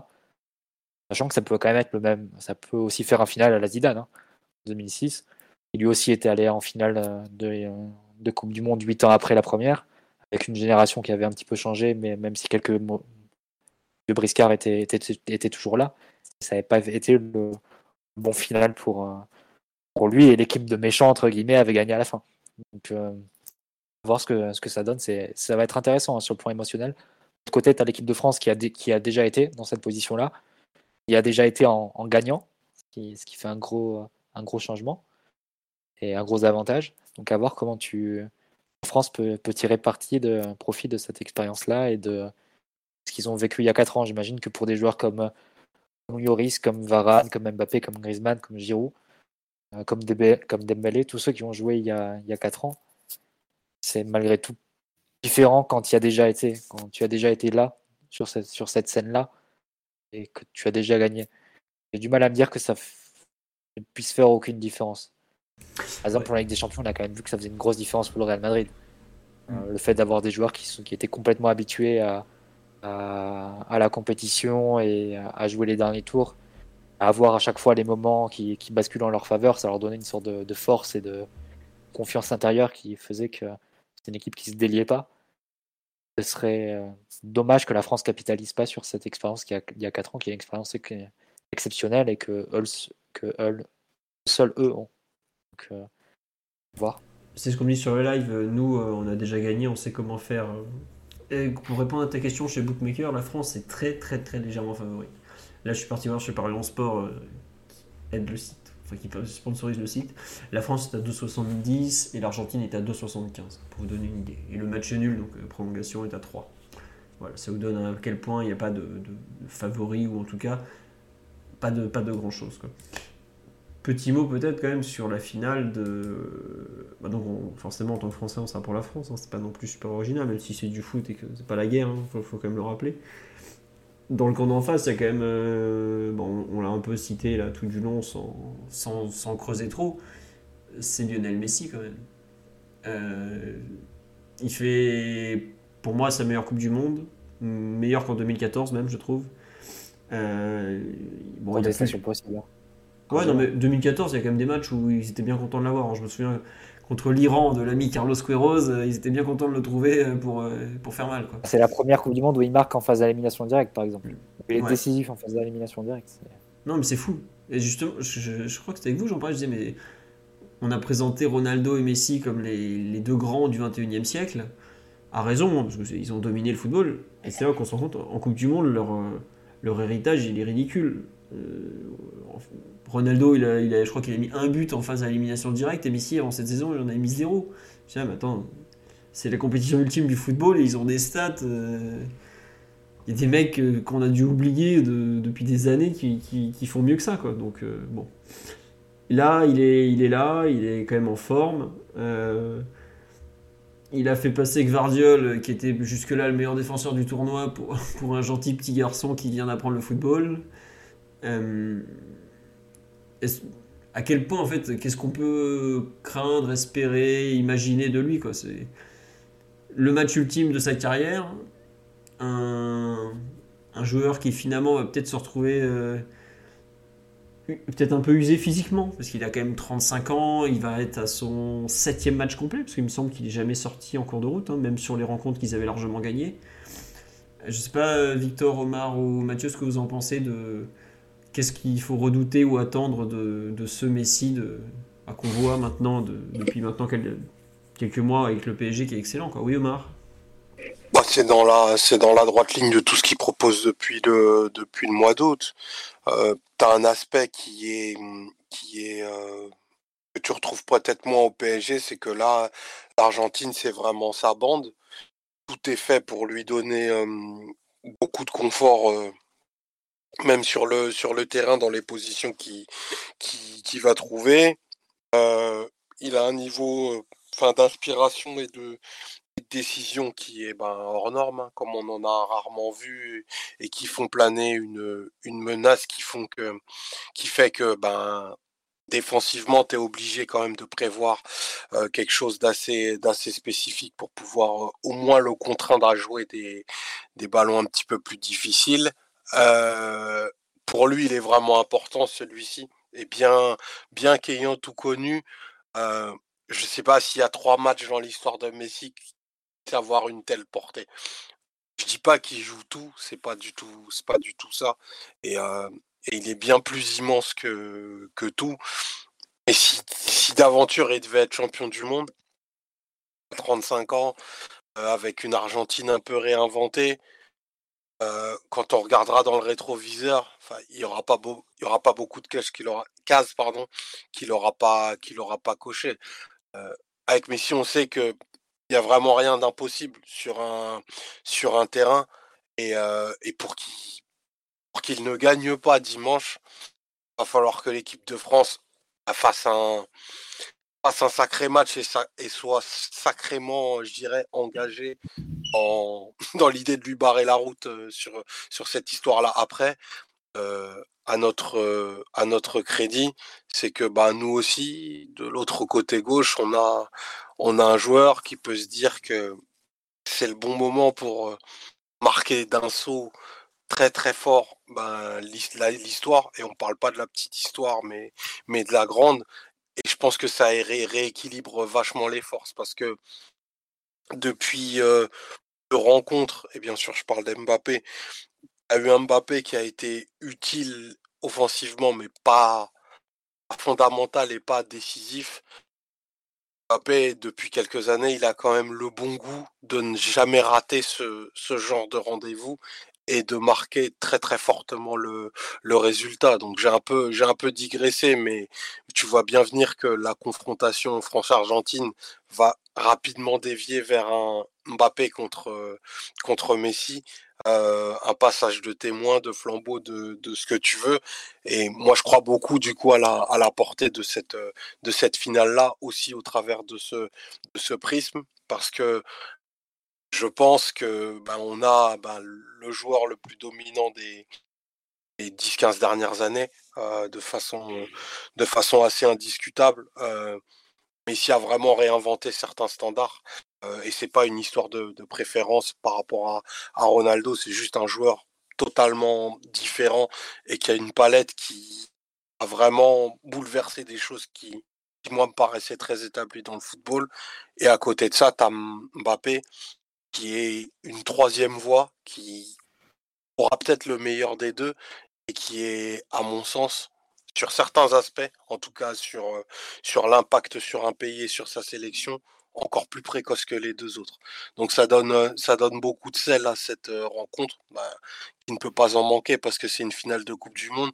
Mais on vivra forcément un truc historique dimanche et, et ouais, j'ai hâte quoi. Tu as hâte, tu, tu, as raison de le dire. Euh, une question sur live tiens, qui est intéressante. On nous dit quel est l'impact du fait que l'Argentine ait un jour de récupération en plus, sachant que le match de l'équipe de France a semblé beaucoup plus énergivore que celui de l'Argentine, puisque la France a joué vraiment jusqu'à la dernière minute. L'Argentine à 3-0, bon. Euh. L'Argentine a fait une prolongation. Hein. C'est vrai. Je sais pas l'âge moyen de l'Argentine s'il n'est pas plus élevé que celui de la France. déjà, ils ont Messi, Otamendi et Di Maria dedans. la, France, c'est une équipe qui court beaucoup plus, hein, qui a un volume et. En termes physiques, de, volume et de, puissance, de rapidité. La France, c'est de, de l'Argentine. Après, en capacité de, récupération, il faut l'avoir. J'imagine que la différence entre les deux équipes, 4 ans, ça avait été un vrai facteur, c'est évident. La France avait un jour de plus que la Croatie. Et la Croatie avait fait des prolongations sur trois matchs, il me semble Ou seulement deux des trois Non, non, non, non, ils avaient fait trois fois les prolongations. Ouais, les trois, les- ouais, alors, certes, ils avaient la- une pharmacie incroyable, mais bon, ça s'est payé en deuxième période. En plus, ils avaient décidé de, de commencer la, la finale euh, vraiment euh, au plancher. Et Ouais. il avait vraiment payé euh, après la pause. Mais Et là, je sais pas si ce sera un vrai facteur euh, dimanche. On me rappelle aussi que l'Argentine n'a pas pu faire tourner au troisième match de poule. Globalement, l'Argentine, il joue que des finales depuis le deuxième match. C'est pas compliqué. Il joue que des matchs euh, sur un fil. Mexique, c'était euh, bah, tu marches ou tu rentres à la maison, enfin tu gagnes ou tu rentres à la maison. Le suivant, c'est Pologne, pareil, c'est il fallait gagner pour assurer. euh, bah voilà. Bah, après ensuite huitième, quart demi, bah, tout ça c'est des matchs. euh, ils font une prolongation aussi contre le. C'est les Pays-Bas en quart de finale, donc ouais, ils ont plus joué que la- les titulaires ont plus joué que la France, et en plus ils ont joué une demi-heure de plus lors de- du quart de finale. Donc oui, forcément, ils, voilà. Après ils ont un jour de plus. Normalement, ce qu'on dit, c'est que le jour de différence qui est important, c'est de ne pas jouer tous les 3 jours, mais de jouer tous les 4 jours. 4 jours ou 5 jours, ça fait pas une énorme différence. Entre 3 et 4 jours, pour le coup, euh, là par contre, ça fait une vraie différence. Donc, euh, à voir. Euh, Mathieu Omar Victor sur cet affrontement euh, France-Argentine, Messi-Mbappé. Euh, Victor, tu rajouté une, une- Euh, une parenthèse, oui? Ouais, parce qu'Omar parlait de Messi et, euh, et de Mbappé. Sont sur le même côté du terrain. Et euh, forcément, ça a son importance. Euh, parce que Mbappé joue à gauche et Messi joue à droite. Donc forcément, les deux mobilisent euh, du travail défensif. Donc il y a un gros rapport de force, même si c'est indirect entre les deux. Et je trouve que quand même, pour essayer un peu de se projeter sur une question qui est intéressante, c'est qu'est-ce que les Argentins vont essayer de cibler? Je pense que forcément, il faut regarder le match de Bukayo Saka. A été en première mi-temps euh, dangereux par séquence et dont le, le dézonage, on va dire, deuxième mi-temps contre l'équipe de France nous a fait passer un, sale quart d'heure, c'est le terme. Et euh, forcément, ils vont puiser des choses intéressantes là-dedans. Et euh, aussi le match-up direct de Messi. Est-ce que Upamecano sera revenu? Pour le coup, en termes de profil, on peut penser que Upamecano est quand même plus adapté que Konaté, qui a un centre de gravité quand même beaucoup plus haut. Et euh, Konaté-Messi, ça peut être un duel euh, compliqué. Mais euh, même si d'un autre côté, on, on, en a parlé avec Omar, euh, Upamecano, c'est encore un diamant à polir. C'est encore un joueur qui est pas assez vicieux, qui retarde pas assez ses interventions, euh, qui aurait pu être à la faute plus que ça contre l'Angleterre. On peut le dire, Victor, c'est un joueur qui a l'erreur en lui. Hein. Qui a l'erreur en lui. Non, non, non, franchement, c'est pas ce que je pense. Mais c'est un joueur ah, qui a pas C'est quelqu'un qui peut te coûter une finale de Coupe du Monde pour moi. Je, je m'avance un peu, mais. Il fait, il fait des erreurs. Non, il, fait, mais... il, fait, des grosses erreurs. Il il est, en tout cas, parfois, c'est vrai qu'entre intervenir et ne pas intervenir, il n'a il a pas une capacité à, à, à faire ce, ce choix-là. Je vois plus Upamecano faire une erreur grossière dans cette finale, même si je lui souhaite pas, bien entendu, que même qu'un défenseur d'en face, qui est beaucoup moins talentueux. Et, euh, et euh, mais après, c'est pas pour revenir au sujet d'avant et faire un hors-sujet, même si Messi, même si bien sûr cette équipe, elle, est, elle joue pour lui, et on n'a pas parlé aussi de son leadership dans cette équipe avec cette vidéo incroyable qui a circulé sur les réseaux, je pense tout le monde l'a vu, où il fait ce discours avant la finale de la Copa América. On n'a jamais vu Messi comme ça, et là on voit toute la légitimité qu'il a, tout le poids qu'il a dans ce vestiaire et comment c'est lui qui les porte là à ce niveau-là. Je pense que cette interdépendance, elle est très importante. Les joueurs le portent sur le terrain, mais psychologiquement, on sent que c'est lui le guide et qu'il n'est pas défaillant dans ce rôle-là. Et, euh, ouais, tous ces aspects-là, ils il, il s'imbriquent. Mais en fait, moi, il y a une image qui m'a vachement marqué avec Messi et l'Argentine. C'est après cet exploit contre Guardiol, euh, il, y a, la caméra qui bascule sur euh, Scaloni. Et Scaloni, il est, il est impassible et il est totalement dans sa discussion avec, euh, avec Aymar. En fait, je trouve que cette image, elle montre que, je dirais pas que Messi n'a pas le premier rôle dans cette équipe d'Argentine, mais quand même, l'équilibre de l'équipe, c'est quand même la préoccupation de tout le monde. Ce qui est accessoire dans cette équipe, c'est Messi. Parce que pour eux, c'est tellement une certitude que Messi, s'ils font leur travail défensif et de transition défensive, c'est sûr que Messi va faire la différence plus tard. Mais eux, ils l'ont tellement vu, ils sont pas étonnés de voir Messi humilier un défenseur. Pour eux, c'est la routine. Ce qui les préoccupe, à mon avis, c'est de se dire, putain les gars, on ne merde pas. Parce que si on ne merde pas, c'est sûr que Léo, il va nous ramener la victoire. Et du coup, je pense pas qu'ils font tout pour que Messi brille. Ils font tout pour pas qu'il y ait de merde, que quand Messi brille, ça serve à quelque chose. Je pense que c'est plus ça leur approche. Alors, alors que Scaloni peut, peut marcher à Paris dans le 11e sans que personne le reconnaisse, j'imagine, c'est lui, le, lui le personnage central. Scaloni, c'est une histoire de fou. C'est une histoire de fou, Scaloni, parce que en plus, ses trois adjoints, ils sont beaucoup plus célèbres que lui, puisque ses trois adjoints, c'est Walter Samuel, Pablo Aymar et Roberto Ayala. et des quatre, c'est Lionel Scaloni, le coach principal. Au vu des carrières de joueurs, tu peux te dire c'est incroyable. Et non, mais ce qui est encore plus incroyable, c'est que des quatre, euh, les trois étaient plus ou moins titulaires en Argentine, et lui, c'est la, cinquième roue du carrosse. Quoi. Parce que c'était pas c'était l'arrière droit remplaçant de Zanetti, Scaloni, pour ceux qui ne le savent pas. C'était pas un joueur très très dominant du tout, mais c'est un joueur, c'est un mec qui a su qui a su bien se placer et qui a fait un travail remarquable avec cette équipe argentine, il faut le dire. Après, moi je te rejoins totalement, Victor, sur ce que tu dis sur euh, leur équipe, c'est ne pas prendre trop de buts, ou en tout cas gérer comme on peut le déséquilibre lié à Messi, se mettre minable pour lui que de, personne ne le, touche, parce que tu, tu, commences à jouer physique avec Messi, je peux te dire que dans les 3 minutes, tu as Otamendi, De Paul ou ou un des taris qui te défonce littéralement ta cheville euh, sans vergogne. Et s'il faut prendre un rouge pour Messi, ils prendront un rouge, mais alors dans la seconde, ils s'en foutent complètement. Et ça va être marrant de, voir comment la France va, gérer ça, parce que je pense que eux, ils n'auront pas peur de jouer dur sur Mbappé, même de jouer très très très très dur s'il le faut. Euh, c'est quel match où ça bah, C'est avec les Hollandais ou ils ont montré qu'ils étaient capables de, la fameuse entrée du Capi par Edes qui, qui surtout, il y a un contentieux avec Mbappé. Et en plus, que Mbappé en juin, il a fait des déclarations sur le niveau du football en Amérique du Sud. Et euh, c'est pas passé. Ses hein. relations avec euh, un Paredes, par exemple, étaient, pas bonnes, notoirement. Euh, mais les déclarations de Mbappé en, sur l'Amérique du Sud en juin, c'est sûr qu'ils vont en reparler entre eux dans le vestiaire, qu'ils vont les afficher, etc. Enfin, quand tu vois le pataquès qu'ils ont fait des déclarations de Van Gaal il n'a rien dit du tout. Il a juste dit que Messi travaille pas beaucoup défensivement. À mon avis, même que Messi soit offusqué de ça, ça me semble quand même. c'est rigolo. C'est incroyable. Ouais, franchement. Euh, après, tu vas le revoir au PSG dans, deux semaines, euh, dans trois semaines. Il va, il va marcher et va, va laisser passer complètement euh, Kimmich, etc. alors qu'il soit offusqué que, que Van Gaal dit ça, ça fait un peu sourire. Mais t'imagines s'ils étaient, s'ils avaient pris la mouche par rapport à ça, euh, par rapport au déclat de Mbappé, ils vont, ils vont en faire un, thème de, fierté et d'amour propre. Donc euh, ouais, c'est sûr qu'il y aura un traitement euh, viril, je pense, sur, sur Mbappé. Et vu comment Mbappé arbitrait depuis le début de la compétition, là je vais faire un peu comme, comme Christophe Joss. Et, qui sont, qui sont, et Daniel Bravo qui s'en plaignent à, tous les matchs, mais c'est, on lui cite quand même assez peu de fautes. Le doute va généralement pour le défenseur. L'Argentine, peut-être qu'ils l'ont noté aussi. Et, ils, vont, ils peuvent en jouer. Hein. Ils vont probablement jouer. Et puis, enfin, ils, risquent pas de suspension. je, moi, je pense honnêtement qu'il y a MVP va avoir un droit à un traitement de faveur qu'on n'imagine pas trop. Enfin, qu'on n'imagine pas encore. Qui sera encore plus dur que ce que les Marocains ont pu lui faire ce soir, alors qu'ils ils y sont quand même pas allés de main morte euh, sur lui. Après, Après si, l'Argentine joue à 4 et que le match-up c'est Molina face à Mbappé, Mbappé, il doit passer, il doit passer 15 fois dans le match.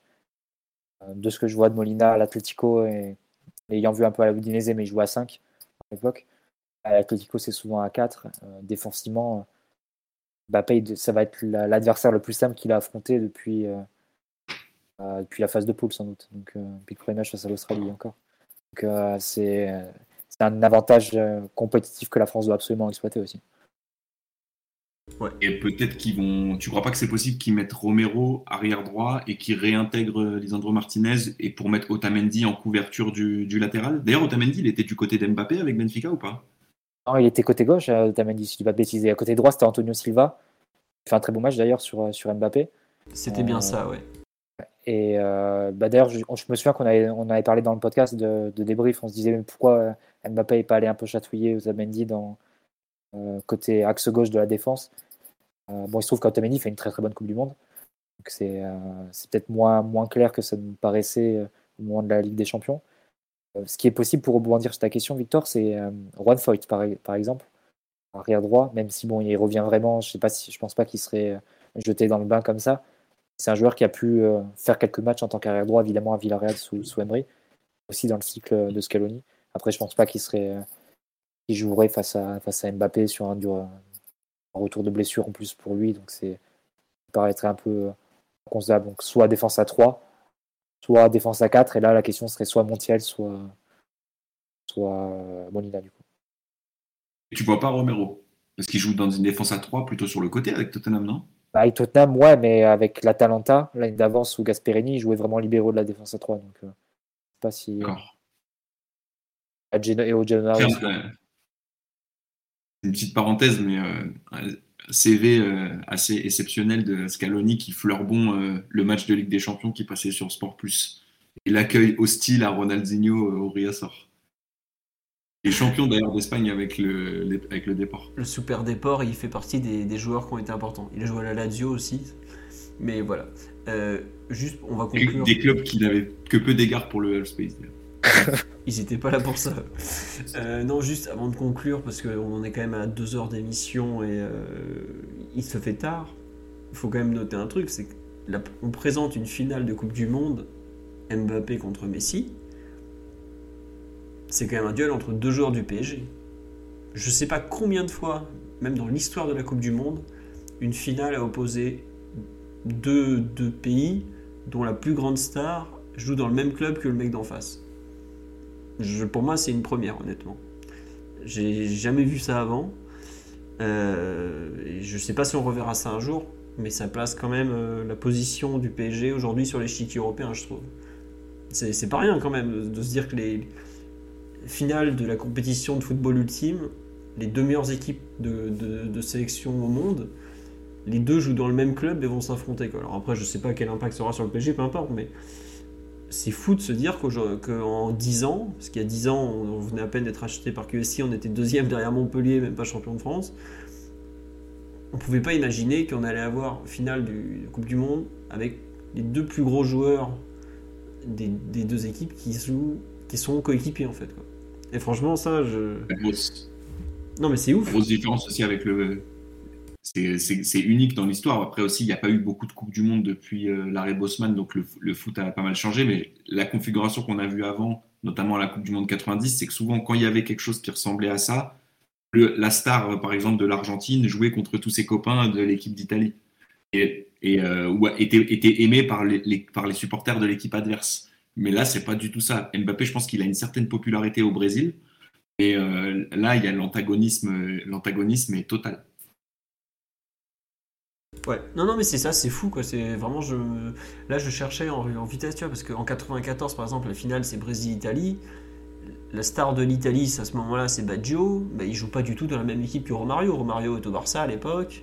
Et lui, Baggio, en 94, il, est, il, est- il a, il a déjà fait le saut vers le Milan AC ou il est encore à la Juve? Je crois qu'il est encore. Non, il a déjà fait le saut justement, ouais. Mais euh, voilà. Là, t'as quand même les deux joueurs les plus connus de l'équipe, de chacune des deux équipes, qui jouent dans le même club. C'est vraiment un truc qui me. Ça fait plaisir, quoi.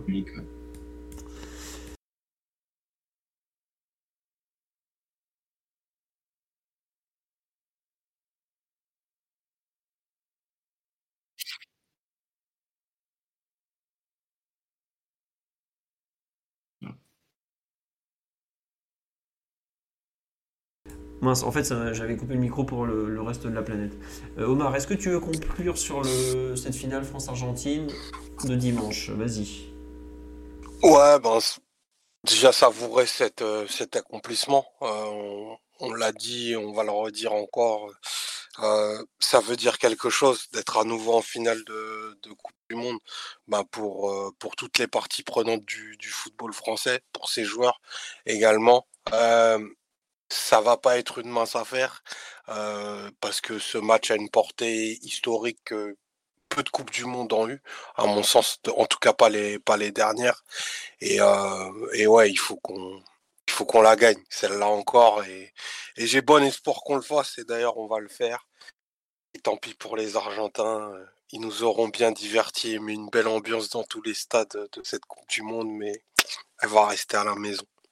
Bon, et ben écoutez, ça sera la conclusion. Euh, juste un immense merci pour les subbers du soir. Je ne ai pas lu encore de route, j'avais complètement zappé comment marche Twitch depuis un mois. Merci à Cobal66, à Das92, à Rocco7, Elwood13, ce cher Serge, pense à toi Serge, Roger A, Arnaud Ben, Mercil, Ocho Trocho, Maxou1, From Scratch, From Scratch 6, JV Aurel et Oral B2.